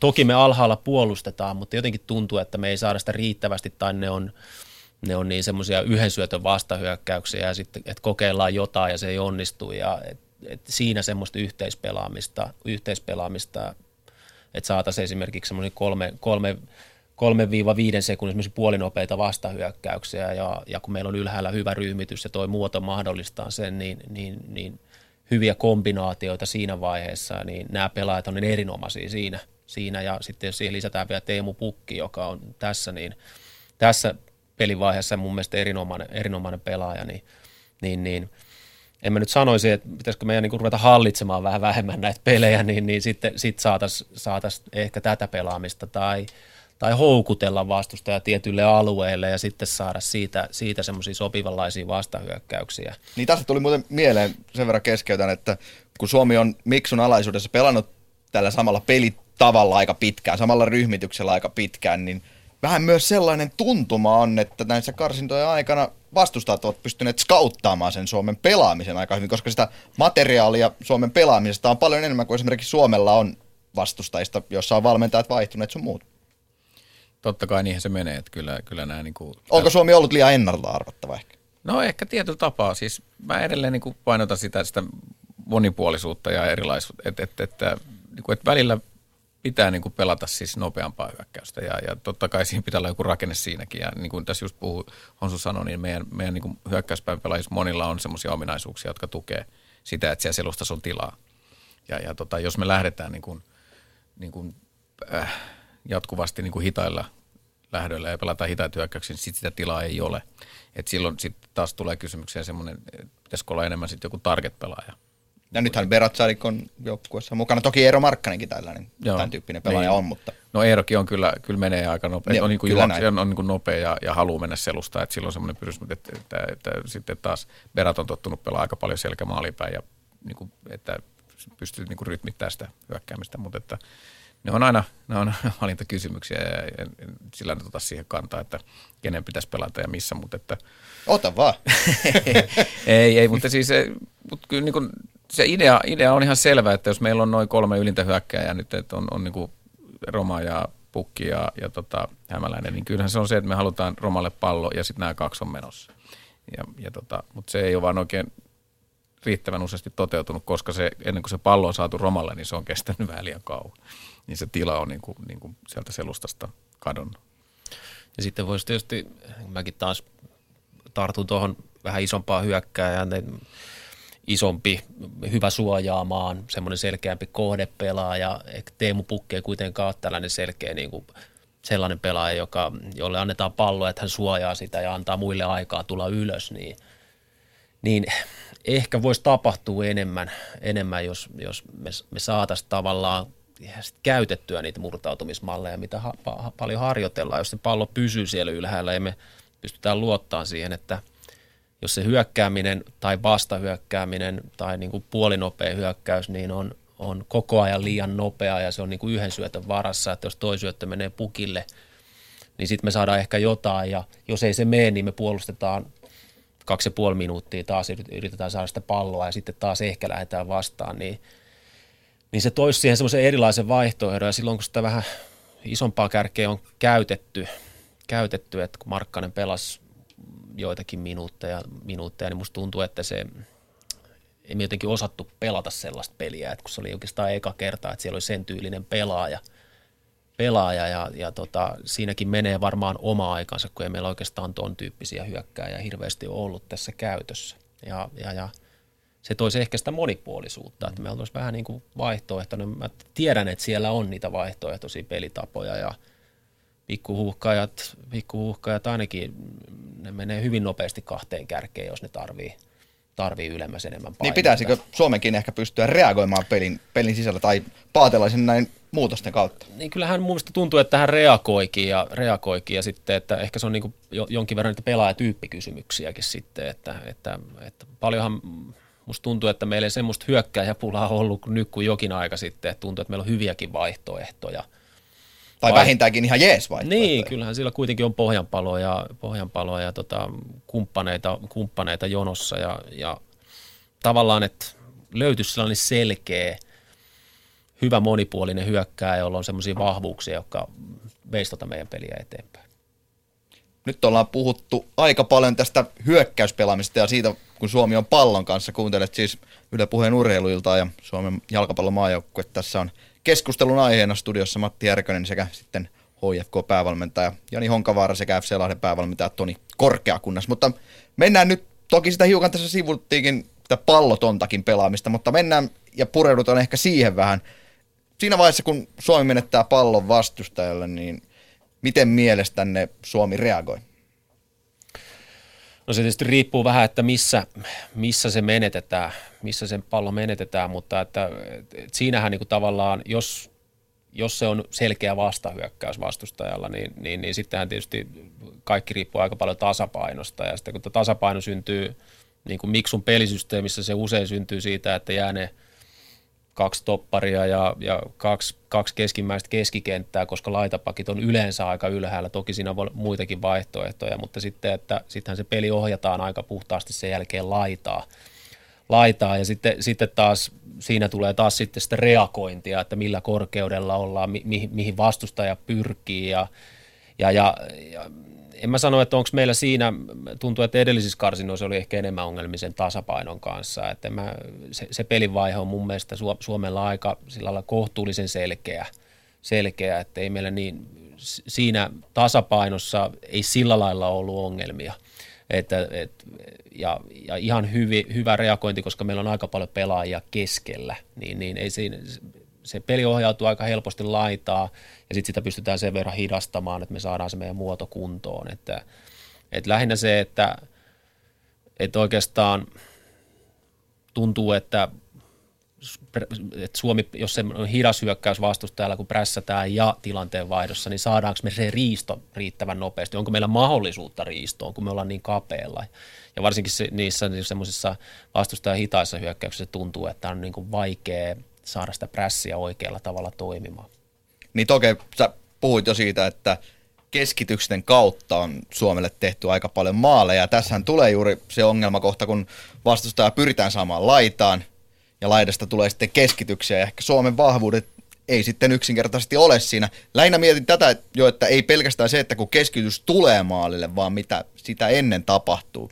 Onko se tarpeeksi selkeä Suomen joukkueessa, että kuka esimerkiksi peittää keskityksen, millä tavalla miehitetään pelaajat laitaan siinä vaiheessa, kun vastustajalla on pallo? No siinähän tulee tietysti, kun ei ole semmoista selkeät laituri, niin siinähän tulee useasti se kysymys, että onko se, onko se keskikentän alemman oksan kaveri vai onko se se pakki. Ja, ja semmoisia tilanteita meillä on tullut, että, että tota, ei ole ollut ihan selkeää. Että meillä on useammaskin pelissä on silleen, että on tullut yksi keskitys, se on jo mennyt toiselle puolelle purettu huonosti, on tullut uusi keskitys ja, ja, ja sitten on jopa kolis Suomessa. Että, että siinä ehkä se ei ole ollut riittävän aggressiivista se sit siellä laidalla pelaaminen. Mutta siinä on tietysti se, että kun ei olla ihan siellä, että se on ehkä tämän, se haavoittuvin juttu tässä pelijärjestelmässä. Ja sitten toinen ongelma, ihan sama, otan tuosta kiinni, mitä, mitä Hon sanoi, niin mun mielestä ongelma ei ollut nopeasti tilanteen vaihdossa me ollaan tultu tosi hyvin pelin alle ja, ja meillä on niin kuin, me, me tehdään se tunnollisesti ja täydetään se keskusta. Mutta meillä on sitten tehty maaleja myöskin niin kuin vastustajat hitaista hyökkäyksistä, että, että, että ollaan oltu tietyllä tavalla jopa vähän liian passiivisia. Että meillä on tehty paljon niin kaukolaukauksilla, 16-20 näissä kaukolaukauksia, mutta kauempaa. Että me ei ole peitetty, vaikka meitä on ollut ihan, ihan riittävästi pelaajia siellä pelin Kreikka-peli hyvä esimerkki. Kreikka-peli ja, ja sitten oli Romania-peli. Mm. Ja, ja tota, et, ja, ja tuota, itse asiassa vielä Slovakia-peli, mikä pelattiin niin kuin, niin. Niin kuin tällä. Ja Slovakia, oikeastaan näissä kaikissa peleissä, Kreikka teki maalin kaksi keskitystä, jotta toinen Kyllä. sitten jäi pyörimään siellä ja se lauettiin maaliin siitä. Slovakia teki keskityksellä sekä sitten vähän tällä kaukolaukauksella, että kyllähän nämä ne tavat on, mitä Suomea vastaan on maaleja tehty. Itse katsoin muuten Miksun aikakauden kaikki Suomen päästetyt maalit ja vähän laskentavasta li- riippuen, niin keskityksillä tehtiin 40-45 prosenttia maaleista, jos nyt toivotaan tähän myös erikoistilanteet, eli kulmat ja sivuvaparit mukaan. No niissä on ollut myös vaikeuksia. Meillä on niinku riittävästi pelaajia on niinku pallon alla, mutta sit siitä on syntynyt semmoista vääränlaista passiivisuutta, että me ollaan ihan hyvin, hyvin niinku sijoituttu sinne, niin sit on vähän sitä, että me meksää vai mä, no ei menty kumpikaan, katoppas. Että et, et semmoinen niinku päättäväisyys ja semmoinen – niin kuin tietynlainen aggressi- tai toivossa semmoista tietynlaista aggressiivisuutta, mutta sekin on taas, että et kuinka tahansa sitä käydään valmentajan johdolla sitä asiaa läpi, mutta pelaaja reagoi siellä kentällä siihen tilanteeseen kyllä, niin kuin, että, että en mä usko, että niin kuin enää 20 metrin jälkeen sanotaan, että, että vetäydytään ja pidetään 16 boksikin, että kyllä se niin kuin, että semmoista niin kuin pelaajien omaa reagointia ja, ja tilanteen lukua, että milloin, milloin pitää olla aggressiivinen. Että, että on niin kuin kolme kaukolaukasta siellä viime aikoina kuitenkin päästy niin kuin aika hyvältä etäisyydet 16-20 metriä. Ja, ja, sitten... ja vaikka Suomi ehkä periaatteessa pyrkii juuri saamaan sen pallon pois sitä kymppialueelta, mistä mm. iso osa murtautumista kautta sitten näistä kaukolaukoksista niin. tulee. Ja ne on tullut monesti, ne on ollut joku hita, hitaat hyökkäykset tai sitten ne on ollut jotain huonoja purkuja ja muita, mutta, että, mutta se, semmoinen tietynlainen niin kuin, oikeanlainen niin kuin aggressiivisuus siinä puolustamisessa, että me ollaan vähän ehkä, ehkä tota, oltu silleen passiivisia. Ja nimenomaan missä puhuttiin näistä keskityksistä, mutta siinä on tietysti se just, että, että se on aina, aina vähän huono, jos tulee niin kuin paljon semmoista epäselvyyttä, että kumpi menee. Ja, ja tämä, tässä niin kuin on kuitenkin puolustaessa sitä, että kun ei ole niitä laitureita, niin kuin laitapakit ei oikeastaan koskaan, joissain tilanteissa kyllä ne saattaa ne välihyökkäät seurata, mutta aika useasti ne tulee joko keskikentän, keskikentän tota, alemmalle oksalle tai jopa laita puolustajalle, jos se laituri on sieltä tullut sisään, niin siinä tulee semmoisia, että no meneekö me nyt vai enkö me meneekö me. Ja, ja, ja sitä tietysti pitää niin kuin, varmasti on käytykin paljon läpi niin kuin puolustuksellisesti, että kuka ensisijaisesti menee siihen, mutta että siinä ehkä on niin kuin jonkin verran tekemistä, mutta nämä tilanteen vaihdot sinänsä ei ole ollut ongelma, että siinä mun mielestä Suomi on ollut ihan hyvä. Ja tota, nythän vastaan tulee niin kuin hyvin tyypillinen vasteiskujoukkue, mutta, mutta kääntää sitten taas niiden vahvuus on ne keskitykset, että siinä on, niin kuin, siinä on tota, että toinen, toinen osa-alue meillä on niin kuin kunnossa, mutta että siinä varmaan on tekemistä ja miettimistä, että miten, miten niitä keskityksiä puolustetaan. Se on modernissa, modernissa jalkapallossa se on aika, tämä on aika mielenkiintoinen piirre, koska jos katsoo huippujoukkueita, niin, niin, niin tuntuu, että ne huippujoukkueet ei niin kuin kaikin keinoin pyri estämään niitä keskityksiä, vaan enemmänkin pidetään huolta siitä, että ne keskitykset tulee semmoiselta sektorilta, että ne on helppo puolustaa ja ja, ja, ja niin kuin nykypäivänäkin varotaan sitä, että laitapakki varoo sitä, että hän pelaa itseensä missään nimessä tilanteesta ulos ja, ja, ja sillä lailla mennään aika varovasti niihin ja, ja, ja siinä tulee aika paljon tuohon, mitä Toke sanoi, niin on se laitapuolustajan ja sitten se meidän alemman keskikentän, laitakeskikentän yhteistyö, että, että jos laitakeskikenttä ja tuki on lähellä, niin silloin mun mielestä laitapakki voi aika aggressiivisesti mennä, mutta jos taas tulee painopisteen muutos, puolen vaihto, puolen vaihto, niin sitten, että ehtiikö se tuki sinne riittävän lähelle, ja jos se tuki ehdi, niin silloin laitapakinhan ei kannata niin kuin rynnätä itsensä ulos, varsinkaan jos on 2-1 tilanne, mitä,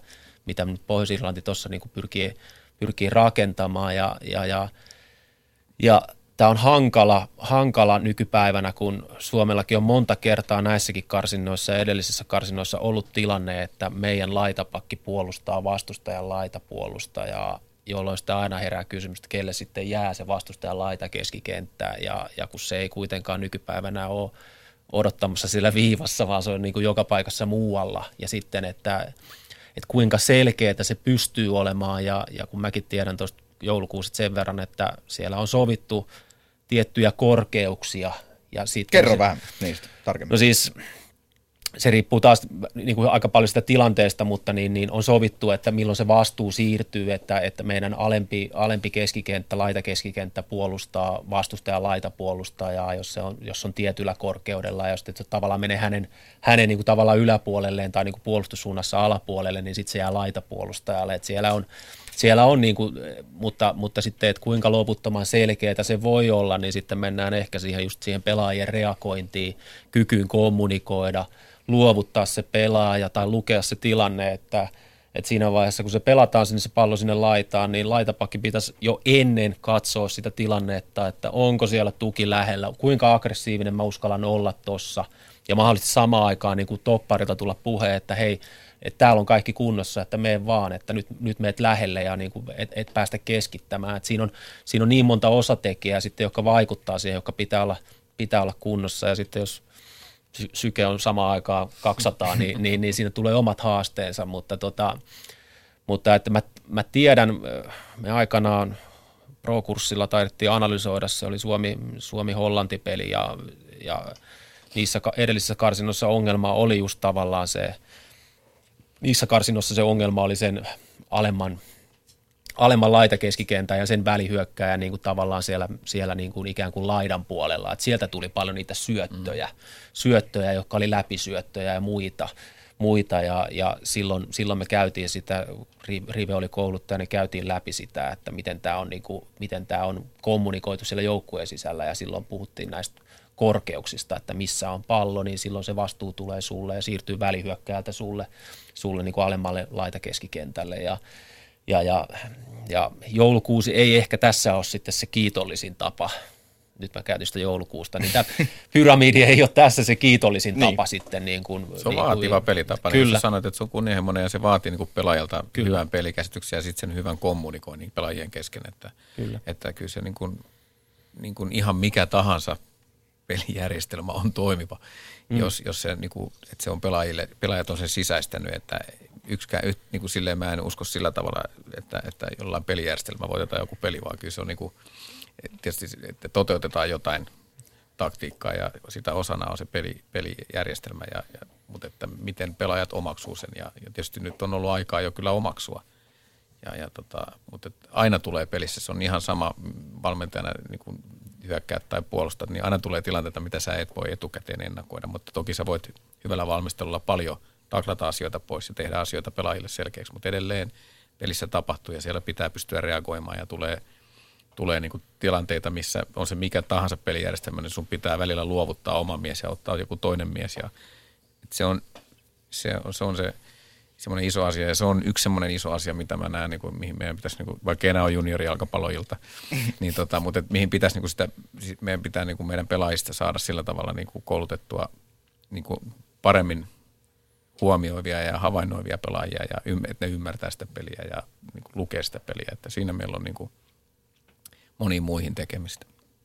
Ja vaikka puhutaan kenttä, nyt tässä kenttäryhmityksestä aika paljon, niin, niin, niin kuitenkin sitten on ottelutaktiset asiat, jotka näissä maajoukkojen peleissä nousee, nousee iso rooli. Ja aina kuitenkin Suomen vastustajat ja, ja Suomikin, niin ainahan ne miet, aina valmentajat miettii, että miten me voidaan aiheuttaa ongelmia tuolle vastustajalle. Ja ongelmat yleensä syntyy silloin, kun ei liikuta täysin odotetulla tavalla. Ja, ja, ja siinä tarvitaan väistämättä sitä, sitä kommunikointia ja reagointia. Ja, ja totta, kai, totta kai me voidaan ennakoida, että ne tulee varmaan tekemään näin ja näin, mutta sitten taas kun siellä, niin kuin Tokikin sanoi, että kun skauttas, skauttas oliko se Romanian, niin sitten kun viisi pelaajaa vaihtuu, niin totta kai sillä tulee uusia, uusia mm. piirteitä siihen peliin, jotka ne pelaajat tuo omista seurajoukkueistaan ja ja omista pelitavoistaan tai, tai omasta pelaajakoulutuksesta, että ne on, haluaa tehdä ja on tottuneita tekemään tiettyjä asioita. Ja sitten, että kun vastustaja näkee, en tiedä pystyykö se skauttaa se mennä ikinä niin pitkälle, että kun näkee vastustajan kokoonpanon, niin sitten Kanerva tai joku muu osaa sanoa, että hei, tämä on tämmöinen ja se on pelannut siellä ja siellä onhan nykyään järjestelmät, josta ne heti nähdään pelaajahistoriaa ja, ja, ja, ja pystytään pelaajille videolta näyttää, että tämmöinen on sulla vastassa, mutta, mutta ottelutaktiikan idea on kuitenkin, niin kuin, totta kai se oma peli, mutta niin kuin aiheuttaa vastustajalle mahdollisimman paljon ongelmia. Ja sitten se erikoistilanteethan on yksi sellainen niin kuin selkeä tapa sitten aiheuttaa niitä ongelmia. Näihin erikoistilanteisiin pureudutaan vielä, koska nyt ollaan käyty jo Suomen pelaamista sekä hyökkäyksen että puolustamisen kannalta ja nämä tilanteen varten negatiiviset sekä positiiviset, ne on ainakin jollain tavalla pystytty tässä perkaamaan läpi ja vielä olisi tämä viimeinen eli erikoistilanteet – hetken päästä otetaan myös sitten yhteyttä myös tähän tunnepuoleen enemmän, eli Suomen maajoukkueen kannattaja, mutta käydään vielä ennen sitä nämä erikoistilanteet läpi. Itse tein taas pientä laskutoimitusta ja Suomelle tehty Miksun aikakaudella yhteensä, jos nyt en ihan väärin muista, niin 47 maalia. Oliko se, olikohan näin? Taisi olla 47 maalia 40 ottelussa ja näistä maaleista 23 prosenttia oli tullut erikoistilanteista, eli vapaapotkuista, sivuvapaapotkuista, kulmapotkuista, rangaistuspotkuista.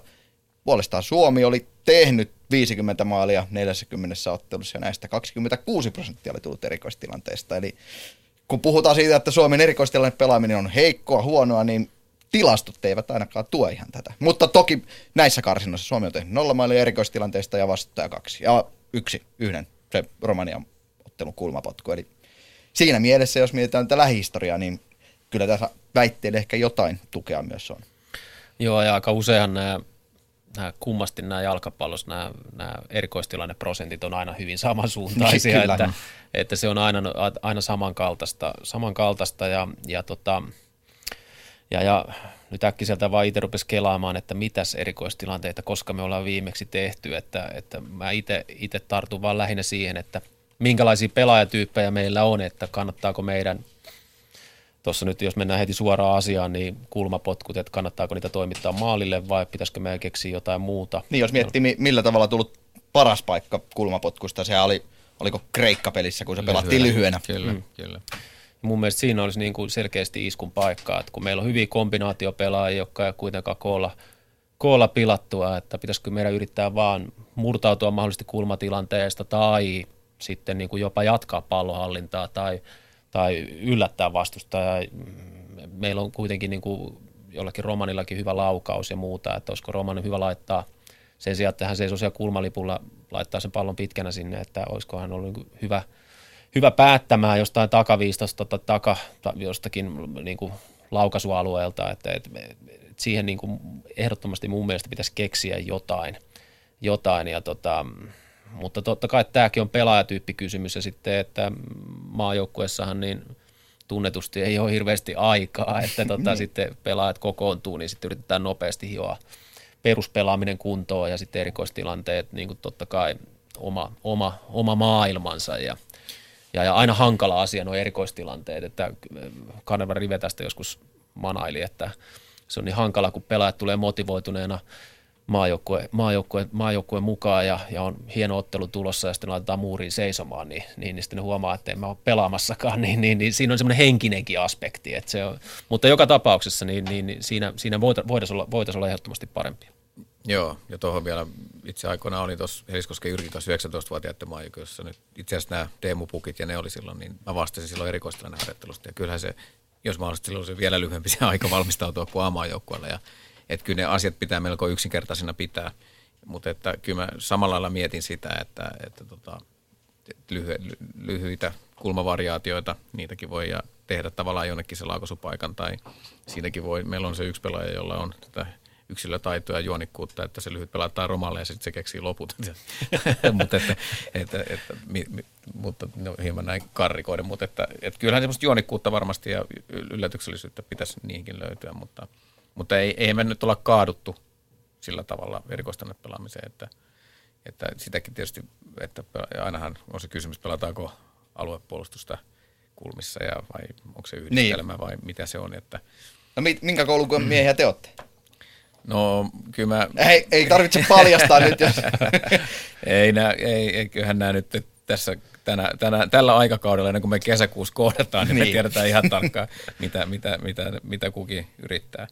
Että tota, on, osa pelaajista pelaa vartioja ja osa, osa pelaa aluetta ainakin omassa, omassa joukkueessa. Että se on, se on se on vähän sama, tai mä koen sen, mä tiedän, että on, on useita, jotka edustaa ihan vastakkaista koulukuntaa. Se aluepelaaminen on vähän sama, että mulla on aina semmoinen tunne, epävarma tunne, että kun on paljon pelaajia pienellä tilalla, niin siinä tulee sitä, että no sä vai mä. Mm.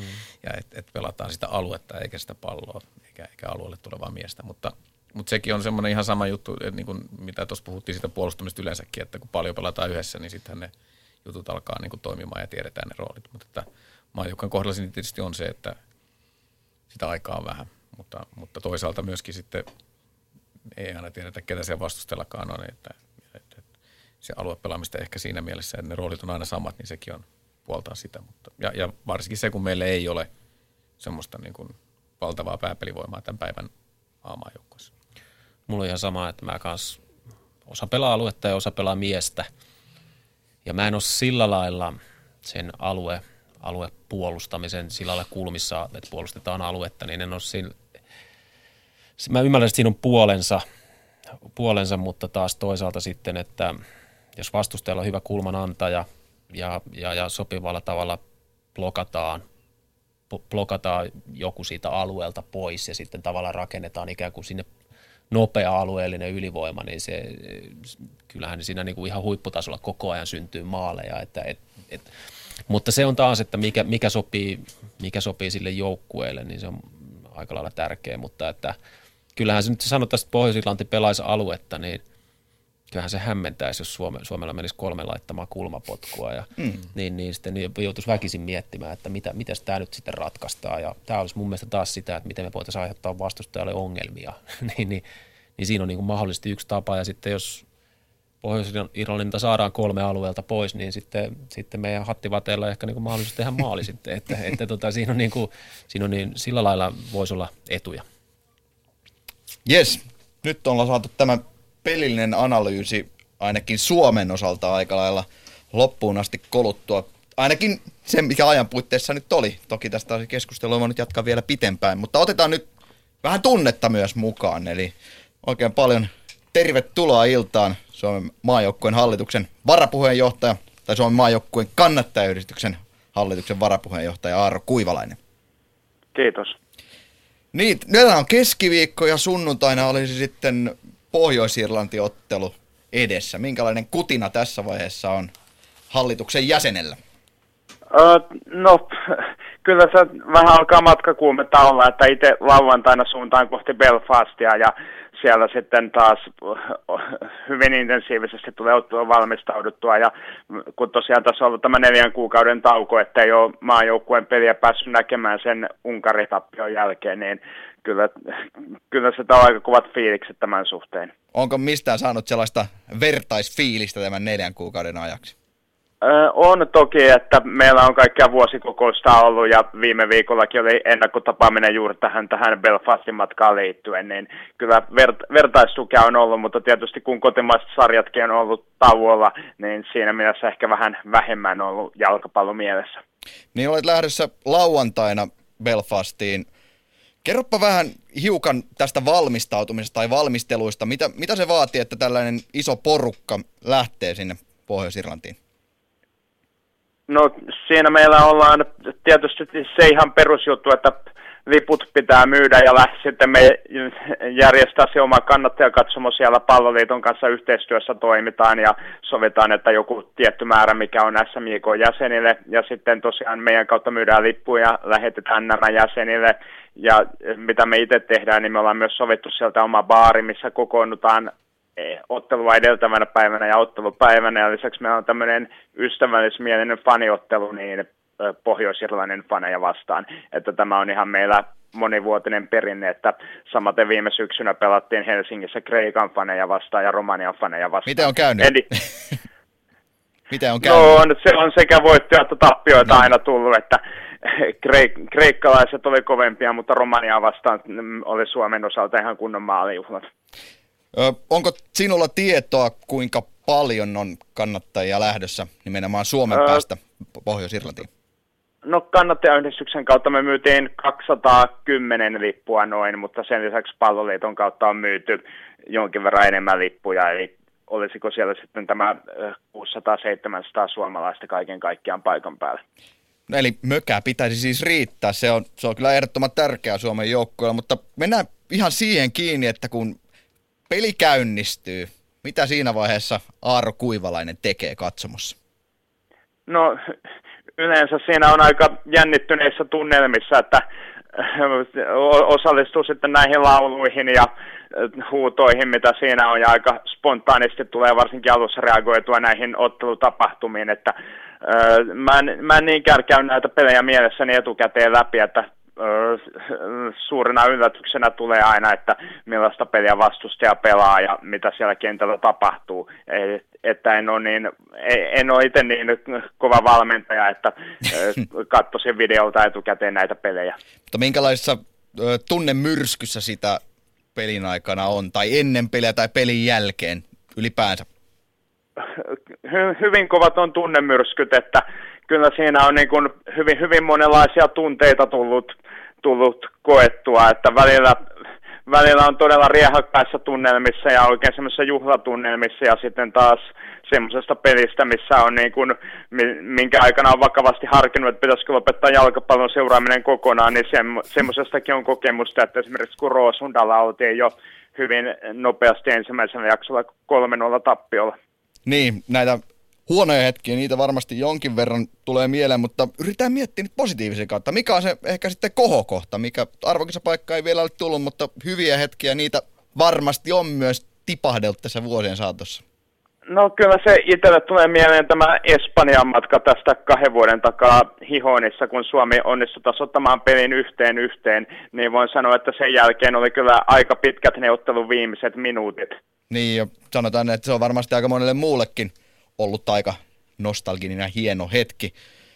Kyllä, kyllä, ja meillä oli hyvä porukka siellä suomalaisia, ja se myös, että espanjalaisten kanssa tultiin hyvin toimeen, vaikka siellä harvat puhuvat englantia, mutta kovin ystävällisesti suhtauduttiin suomalaisiin faneihin, kun siellä Hihonissa harvoin pelataan näitä karsintautteluita. Suomen kannattaja porukka, se määrä, se massa, se on lisääntynyt koko ajan. Miksi uskot, että näin, vaikka oikeastaan sitä menestystä ei vielä ole sitten kuitenkaan tullut? No tämä, tämä on hyvä kysymys, että yleensäkin mä näkisin tämän aika poikkeuksellisena ilmiönä, että Suomessa maajoukkue on näin, näinkin isossa roolissa, että kun vertaa esimerkiksi Keski-Eurooppaan, Etelä-Euroopan maihin, niin siellä seurajoukkueet on isompi juttu, mutta Suomessa se on jotenkin kanavoitunut tämä fanikulttuuri aika pitkälle just maajoukkueeseen.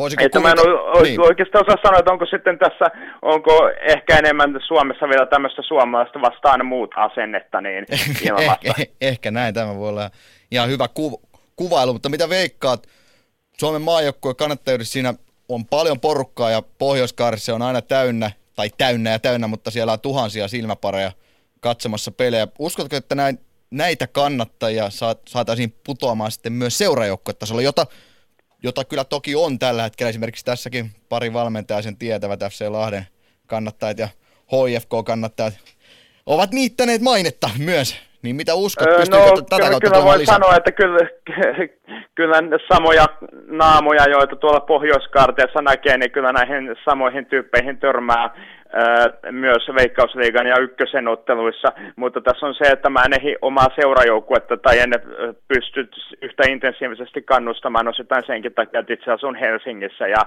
suosikkiseurajoukkue pelaa kotiottelut Kuopiossa, eli olen kupsin kannattaja, niin sekin vähän rajoittaa.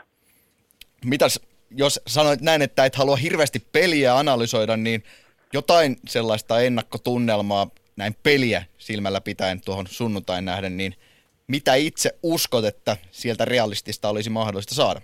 Toki voitto. No, realistisesti nimenomaan voitto ja se kolme pistettä on tärkeä, kun kisapaikasta kamppaillaan, niin ty- tyylipisteitä ei jaeta, eli maali voi olla aivan millainen tahansa, millainen tahansa räkämaali siinä pako- pakolla tehty, ja tosiaan yh- yhden maalin voitto on meille kannattajille ihan riittävä, eli 0, 1, 1, 2, 2, 3, niin nämä on semmoisia tuloksia, mitä mä itse pidän toivottavana. Tästä lähdetään ja toivottavasti näin myös käy. Kiitoksia paljon Suomen maajoukkueen kannattajan, kannattajayhdistyksen hallituksen varapuheenjohtaja Aaro Kuivalainen. Kiitos. Ylepuheen urheiluiltaa. Pakko on studiossa olevilta herroilta kysästä, eli Jani Honkavaara ja Toni Korkeakunnas. Kun itse katsotte Suomen pelejä, niin onko sellaista pragmaattisen maltillista ja täysin ammattimaista se pelin seuraaminen vai meneekö se tunteisiin? Kyllä mulla menee ihan tunteisiin. en, mä, en mä pysty, kyllä mulla on, mulla on muutama joukkue tässä, jota tietysti nyt oma joukko on eri asia silloin, mutta, mutta noin, mitä on kannattanut pienestä asti, että Suomen maajoukko on yksi. Ja tota, niin ei ole mitään mahdollisuutta kovinkaan analyyttisesti, ellei sit ole jossain työtehtävässä, että tietysti se on eri juttu, mutta että kyllä mä katson sit nauhalta ja myöhemmin sitä analysoin ja mietin sitä, mutta että kyllä mä oon fanina aina, kun mä oon katsomassa, ja, ja sammakoitakin tulee suusta välillä, että monta kertaa mun mielestä tuomari on ollut hirveän huono esimerkiksi, mutta tota, joo, kyllä se, kyllä se faniuden puolelle. Eli, eli huomaat itse sen, että se ei välttämättä ole täysin, täysin objektiivista se. Ei missään tapauksessa, ei. Miten on sulle?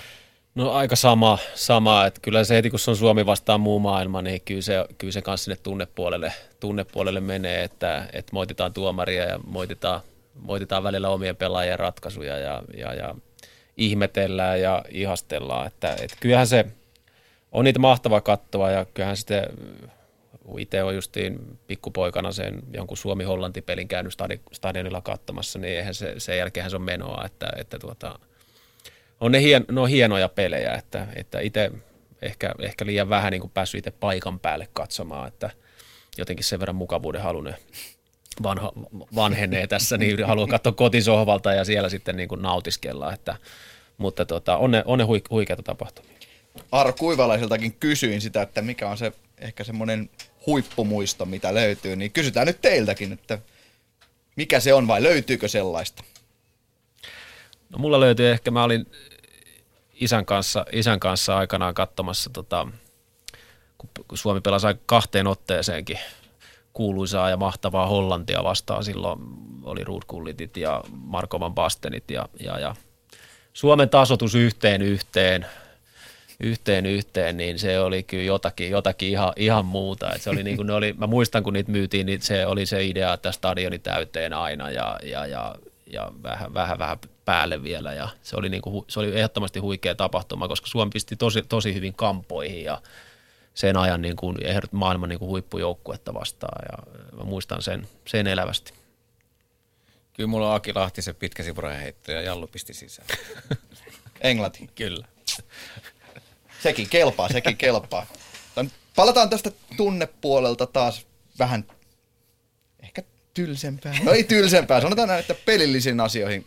Jalkapallossa ja urheilussa ylipäänsä on hyvä, että on tunnetta mukana, mutta myös peli näyttää aika paljon. Vielä ei ole ehditty käsitellä hirveän paljon itse asiassa vastustajaa, eli Pohjois-Irlantia, joka tulee sunnuntaina vastaan.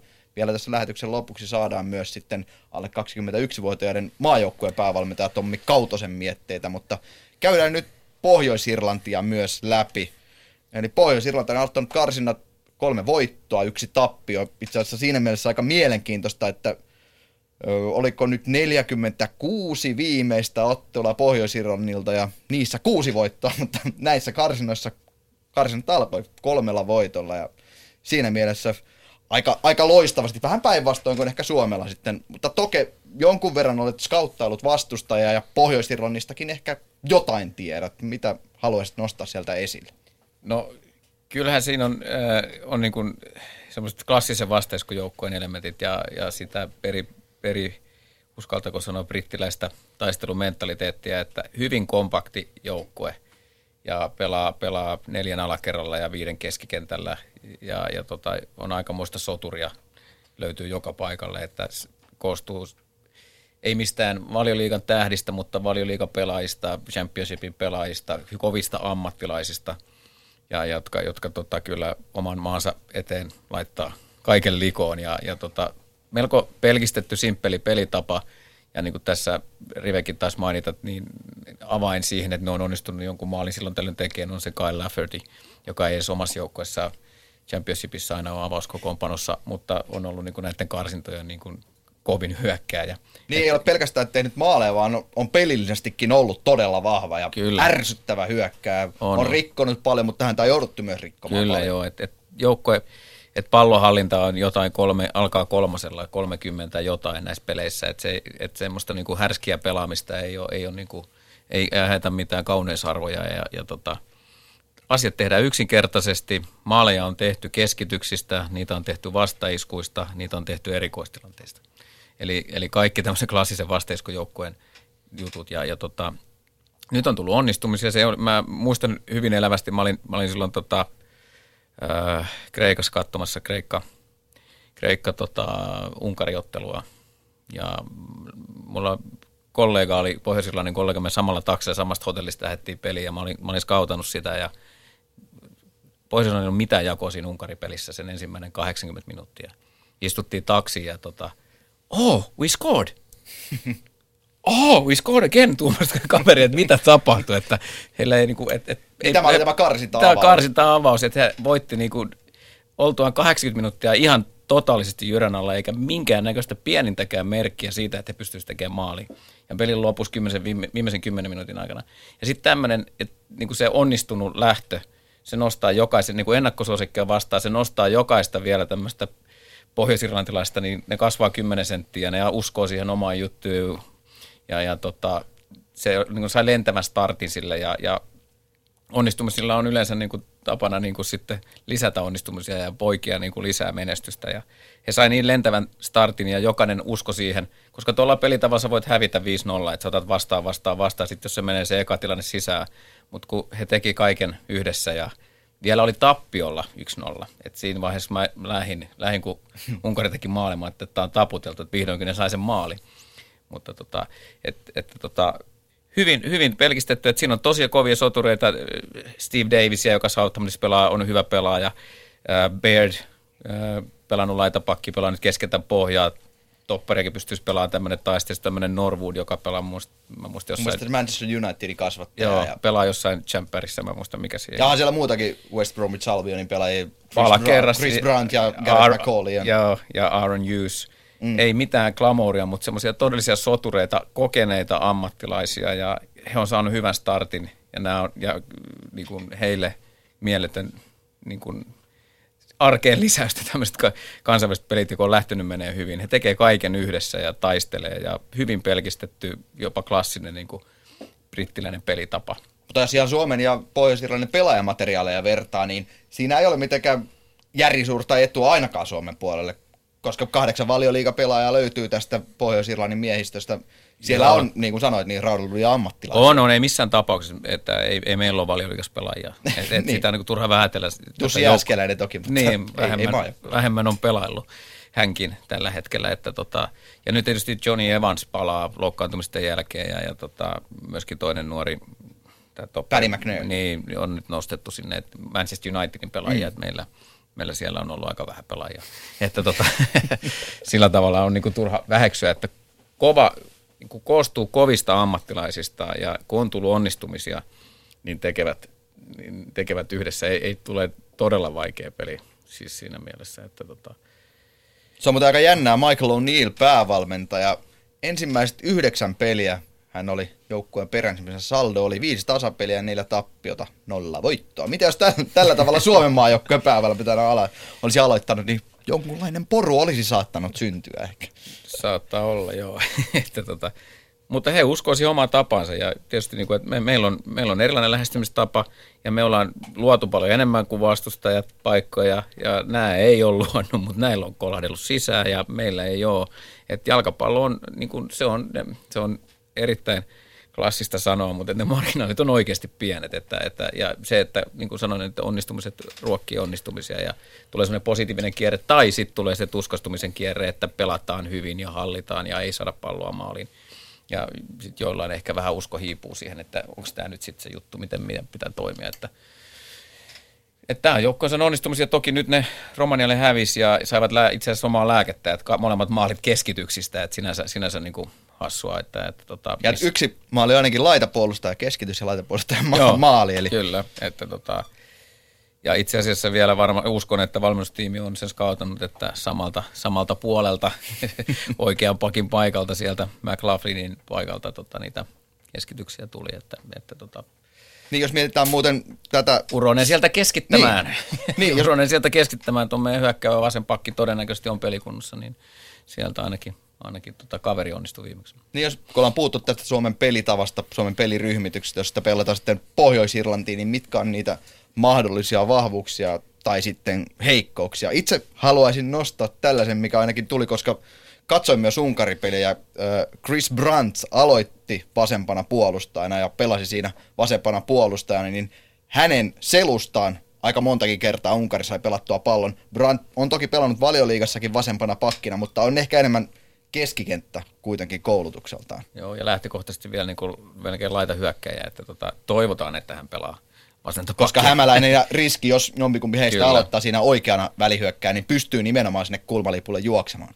Ja missään tapauksessa tämä puolustuslinja, niin kuin McAllin vahvuuksia ei ole nopeasti. Jos me päästään sinne selustaan nopeasti, että McLaughlin on ihan, ihan nopea, Hughes ei ole mikään nopea, ja sitten siellä on pelannut Fergusonia ja McGivenia viime, viime aikoina, että mutta että vasempana pakkina se on, että Brante on pelannut kuin sen yhden matsin. Niin, toki näin. Mutta, mutta tota, suotavaa olisi toki, että pelaisi. Mutta, mutta paljon varmaan, että mitä tuossa vähän ennakkoa katsoin, niin heillähän on tänään vielä peli Skotlannissa ja, ja tota, jonkin verran oli pelaajia vielä pienillä vammoilla, että, että ketä, sitten, ketä sitten loppujen lopuksi meitä vastaan pelaa, mutta että uskoisin ainakin, että tai vaikea sanoa, koska tuo, tuo topparipari on toiminut aika hyvin, että ajetaanko Johnny Evans, joka on kuitenkin käsittääkseni eikö omaa joukkojen kapteeni. Niin Joo, ja, ja on, on, tavallaan ehkä se yksi joukkojen suurimpia niin, kiintotähtiä. Niin, mutta että nyt on tietysti pitkässä pelikielossa ei ole pelejä alla ja ainahan näitä valmentajia joutuu pohtimaan, mutta tietysti uskon, että Juishän pystyy pelaamaan pakkia, että sehän on pelannut niin liigajoukkoissa äärin just myös pakkia, että sehän voi olla että tämmöisiä ratkaisuja, mutta joka tapauksessa niin ei, ei se mikään niin kuin hirveän vilkkaalla jalalla liikkuva puolustuslinja ole, että mutta että niin toki, siinä voisi olla Suomen... Siinä voisi olla, mutta toki se, se vaatii sitä, että, että jos me tullaan jatkuvasti hitaalla hyökkäyksellä, niin sit sitä selustaan sitä tilaa ja nämä, nämä tulee tosi hyvin pelin alle. Että siinä mielessä toi, niin kuin, että semmoista, niin kuin, niissä hyökkäyksissä pitäisi olla välillä nopeampaakin rytmiä että, ja, ja sinne selustaan laittaa sitä palloa, jotta sitten saadaan myös sen etupuolelle sitä tilaa, että koska he joutuu reagoimaan. Että jos me pelataan nätisti etupuolelle, niin kyllä nämä soturit meidän jätkät murjoo. Niin kuin, mutta että, mutta tota, toivotaan, että saadaan sinne selustaa vähän liikettä. Entä sitten, missä Suomen pitää olla varuillaan Pohjois-Irlannin kanssa? No kyllä tuossa, mitä, mitä Honsu aika paljon avasi tota, niin kuin, pyramidin, mm. pyramidin tai joulukuusen niin kuin, tota, ongelmakohtia siinä, just siinä, että kun he perustaa aika paljon siihen niin kuin, sitten, että siellä on laita hyökkäjä ja laita pakki yhteistyö ja palloja tulee keskityksen muodossa, että, että kuinka me pystytään peittämään niitä keskityksiä ja varmasti meidänkin valmennusjohto miettii sitä, että miten sitä omaa keskikentän keskustaa miehittää ja, ja tota, toppariosastoa, että varmaan niin kuin kuitenkin jonkinlaista ilmasotaa on odotettavissa. Että, että tota. Mut siinä varmaan on se, on se iso, niin kuin me tässä puhuttiin jo aikaisemmin, niin mä en usko, mä en jaksa uskoa, tai toivon ja uskon, että meillä ei tule niiden nopeiden tilanteiden vaihtojen kanssa edelleenkään ongelma. Että me ollaan aika hyvin kuitenkin, että meillä on ollut aina se neljä pelaajaa periaatteessa pelin alla, niin mä en, mä en siihen usko. Ja millään sommitelmilla nämä ei tule todennäköisesti. Mutta erikoistilanne pelaaminen ja sitten nämä keskitysten peittäminen ja, tai sitten pallojen voittaminen, niin siinä on niin kuin puolustussuuntaan se meidän, meidän niin kuin ne suurimmat haasteet. Niin ja se on hauskaa tavalla, että ne on Pohjois-Irlannin suurimmat vahvuudet ja ehkä sitten samalla Suomen suurimmat heikkoudet. Mutta tässä on, tämä on kyllä niin hieno, hieno peli ennakkoasetelmiltaan, jos ajatellaan, että – katso noita eh, Pohjois-Iranin hallintaprosentteja, että hän ei oikeastaan pyri edes hallitsemaan, ei. että he vaan niin kuin on pelissä. Ja, ja, ja nyt tietysti Suomella on taas tietysti päinvastainen asetelma, että pyritään hallitsemaan, mutta miten me saadaan taas Pohjois-Irlanti jollain lailla eh, pois, epämukavu- tai pois mukavuusalueeltaan, että saataisiin heidät hyökkäämään ja heidät avautumaan jollain tavalla ja, ja sitten saataisiin mahdollisesti tilaa sinne sitten puolustajien sel- selkäpuolelle, niin – Tämä on, vähän, tämä on aika hankala vastustaja siinäkin mielessä, että todennäköisesti jos annat Pohjois-Irlannille tilaa tai saumaa hallita peliä, niin he ei hallitse, vaan he heittää kohtuullisen suoraviivaisen pallon ylös, mistä Rive tuossa aiemmin jo mainitsi.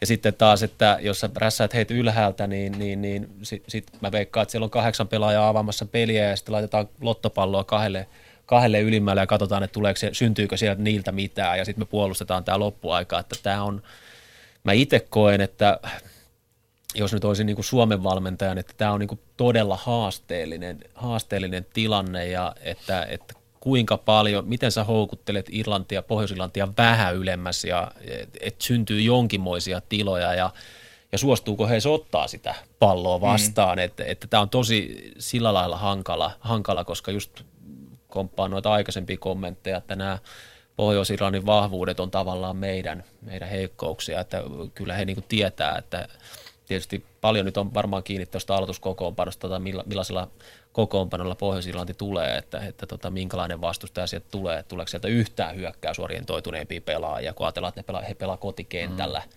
kotikentällä mutta... Ja varmasti etukäteen myös ehkä se pieni kotiyleisön paine siitä, että vastassa on kuitenkin vain Suomi. Niin, kyllä, ja, kyllä. Niin, ja pisteiden valossa vain niin, Suomi. Niin, nimenomaan juuri näin. näin kyllä. Mutta kyllähän meillä on niin kun tietyllä tavalla äh, ehkä taitavempia pelaajia ja se, että jos me, koska se, se, se juttuhan on siinä, että miten nopeasti me saadaan sitä palloa. Eli se, että puhuttiin just sitä, että jos me pelataan aina vaan sille seuraavalle linjalle, niin se ei. Mutta jos me saadaan niin palloa niin poikittaissuunnassa kuin sitten myös pystysuunnassa välillä vähän isompaa palloa. Me saadaan vastustaja liikkeelle, sitä muotoa liikkeelle. Ja kyllä heillä on, niin kuin, on tekemistä ja re, niin kuin miettimistä siinä, ja tietysti he on sitä käynyt läpi, että miten ne meidän taskunpelaajat ottaa, ne meidän välihyökkäjät, että tuleeko ne pakit sisäänpäin, jolloin sitten taas meidän laitapakeille tulisi tilaa, tai jääkö ne sinne, että päästäänkö me pelaan taskuun. Ja taas on sitten niin kuin meidän pelaajien reagoimista, minne se, joka tapauksessa se tila, tämä järjestelmä antaa sen mahdollisuuden, että se tila tulee jonnekin. Meidän pitää niin kuin fiksusti käyttää se. Mutta mut se, jos me lähdetään joka kerta hitaalla ja vaan niin kuin sille lähimmälle syötetään, niin me ei päästä mihinkään. Mutta jos me saadaan niin kuin yhden linjan yli vaikka pudotus ja sitten puolenvaihtoa ja semmoista isompaa, selkeämpää, me saadaan niin kuin, välillä pitää lyödä sitä palloa linjan taakse, jotta kun se vastustaja joutuu reagoimaan sinne, joutuu pudottaa välillä – niin menee sitten seuraavalla kerralla tarvitse välttämättä lyödä sinne linjan taakse, vaan se tila tulee, koska on se uhka olemassa, että me pelataan linjan taakse, niin se uhka, niin ne pudottaa ja sitten päästään pelaamaan siihen taskuun, mihin me ehkä halutaan pelata. Et, et semmoista niin kuin, mut, et meidän pitää hyökätä monipuolisesti, me ei voida vain hitaalla rytmillä, vaan pitää olla suoraviivaisempaa, selkeämpää, nopeampaa rytmiä.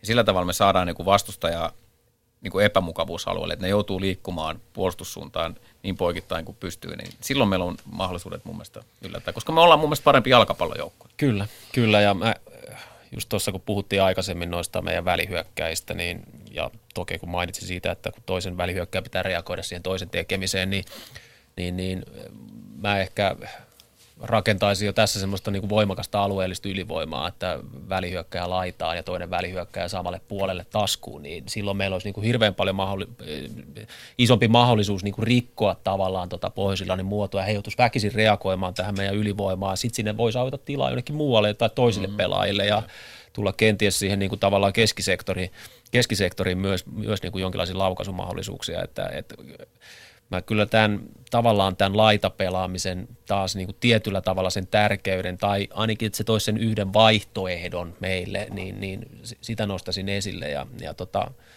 ja kun meillä on siihen hyvä, hyviä nämä meidän välihyökkäjät on hyviä tyyppejä myös laidassa. Niin kuin Kappe Hämäläinen pystyy pelaamaan hyvin laidassa ja, ja siellä on, siellä on niin kuin mahdollisuuksia siihen, siihen niin, niin, niin.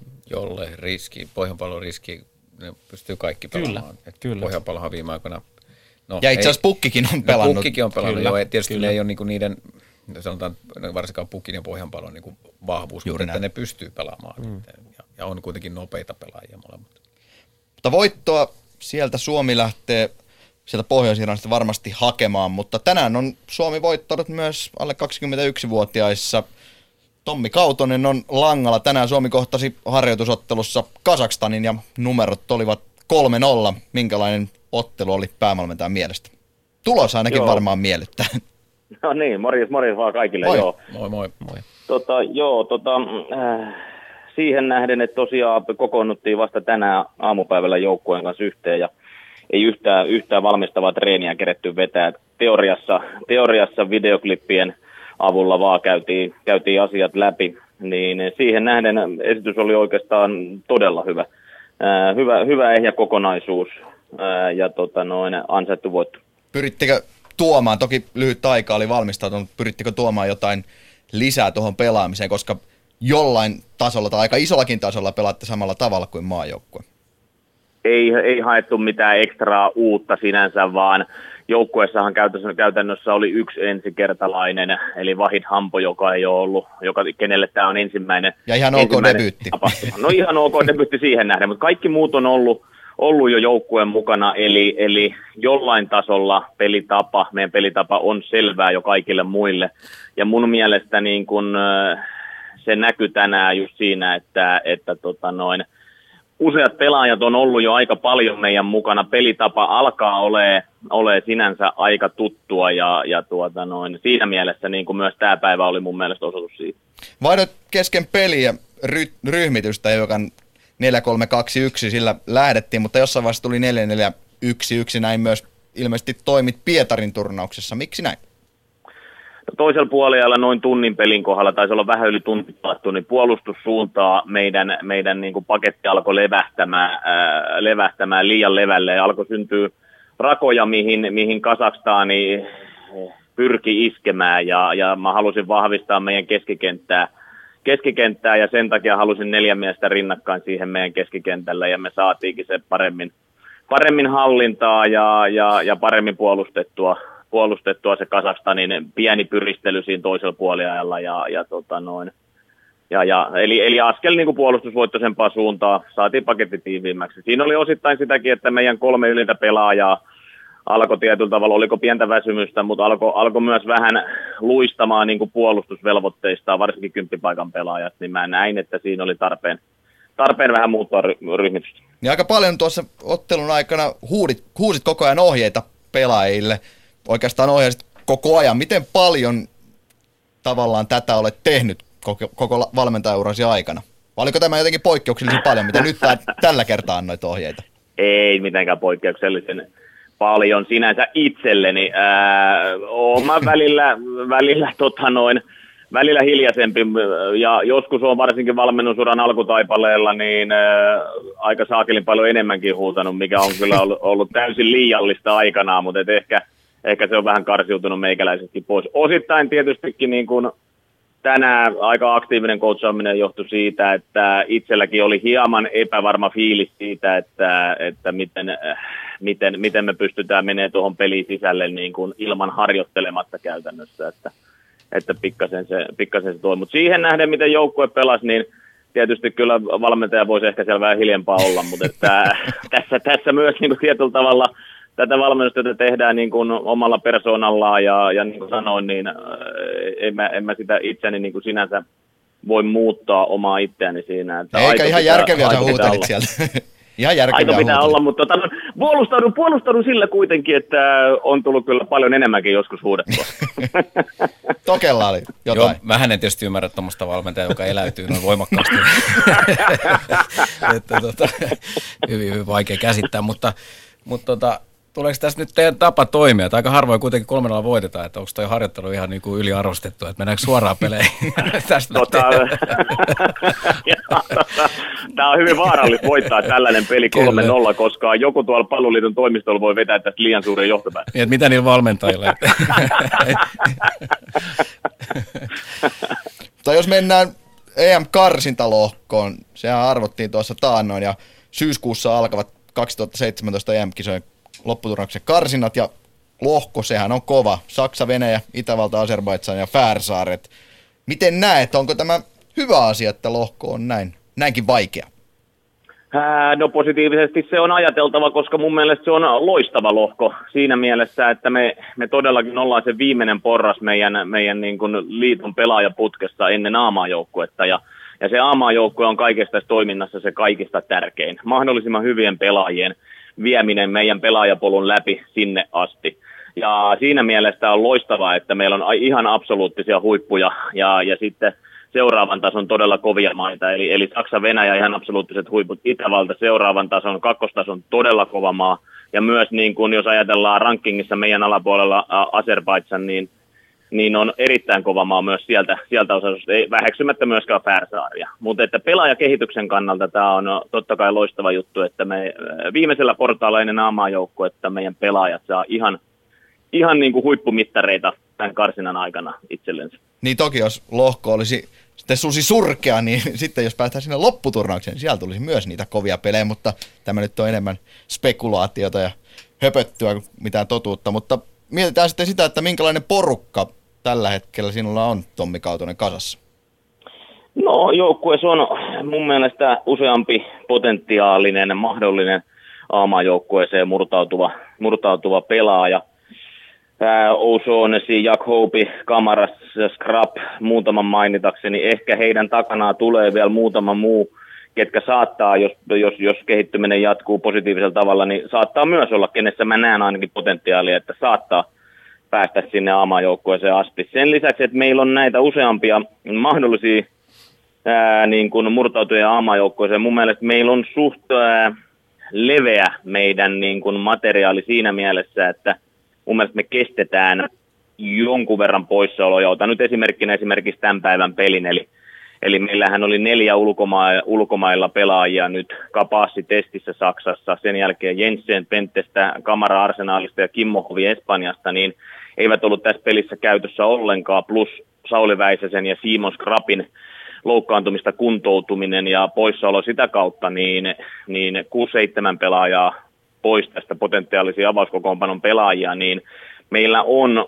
mun mielestä kohti karsintoja tällä hetkellä aika positiivinen tilanne. Et esimerkiksi Pietarin turnaus tammikuussa oli ihan loistava tapahtuma siinä mielessä, että se antoi kuusi hyvää kansainvälistä peliä, mikä oli tosi hyvä työkalu leventää leventää niin kuin pelaajavaihtoehtoja tässä meidän materiaalissa.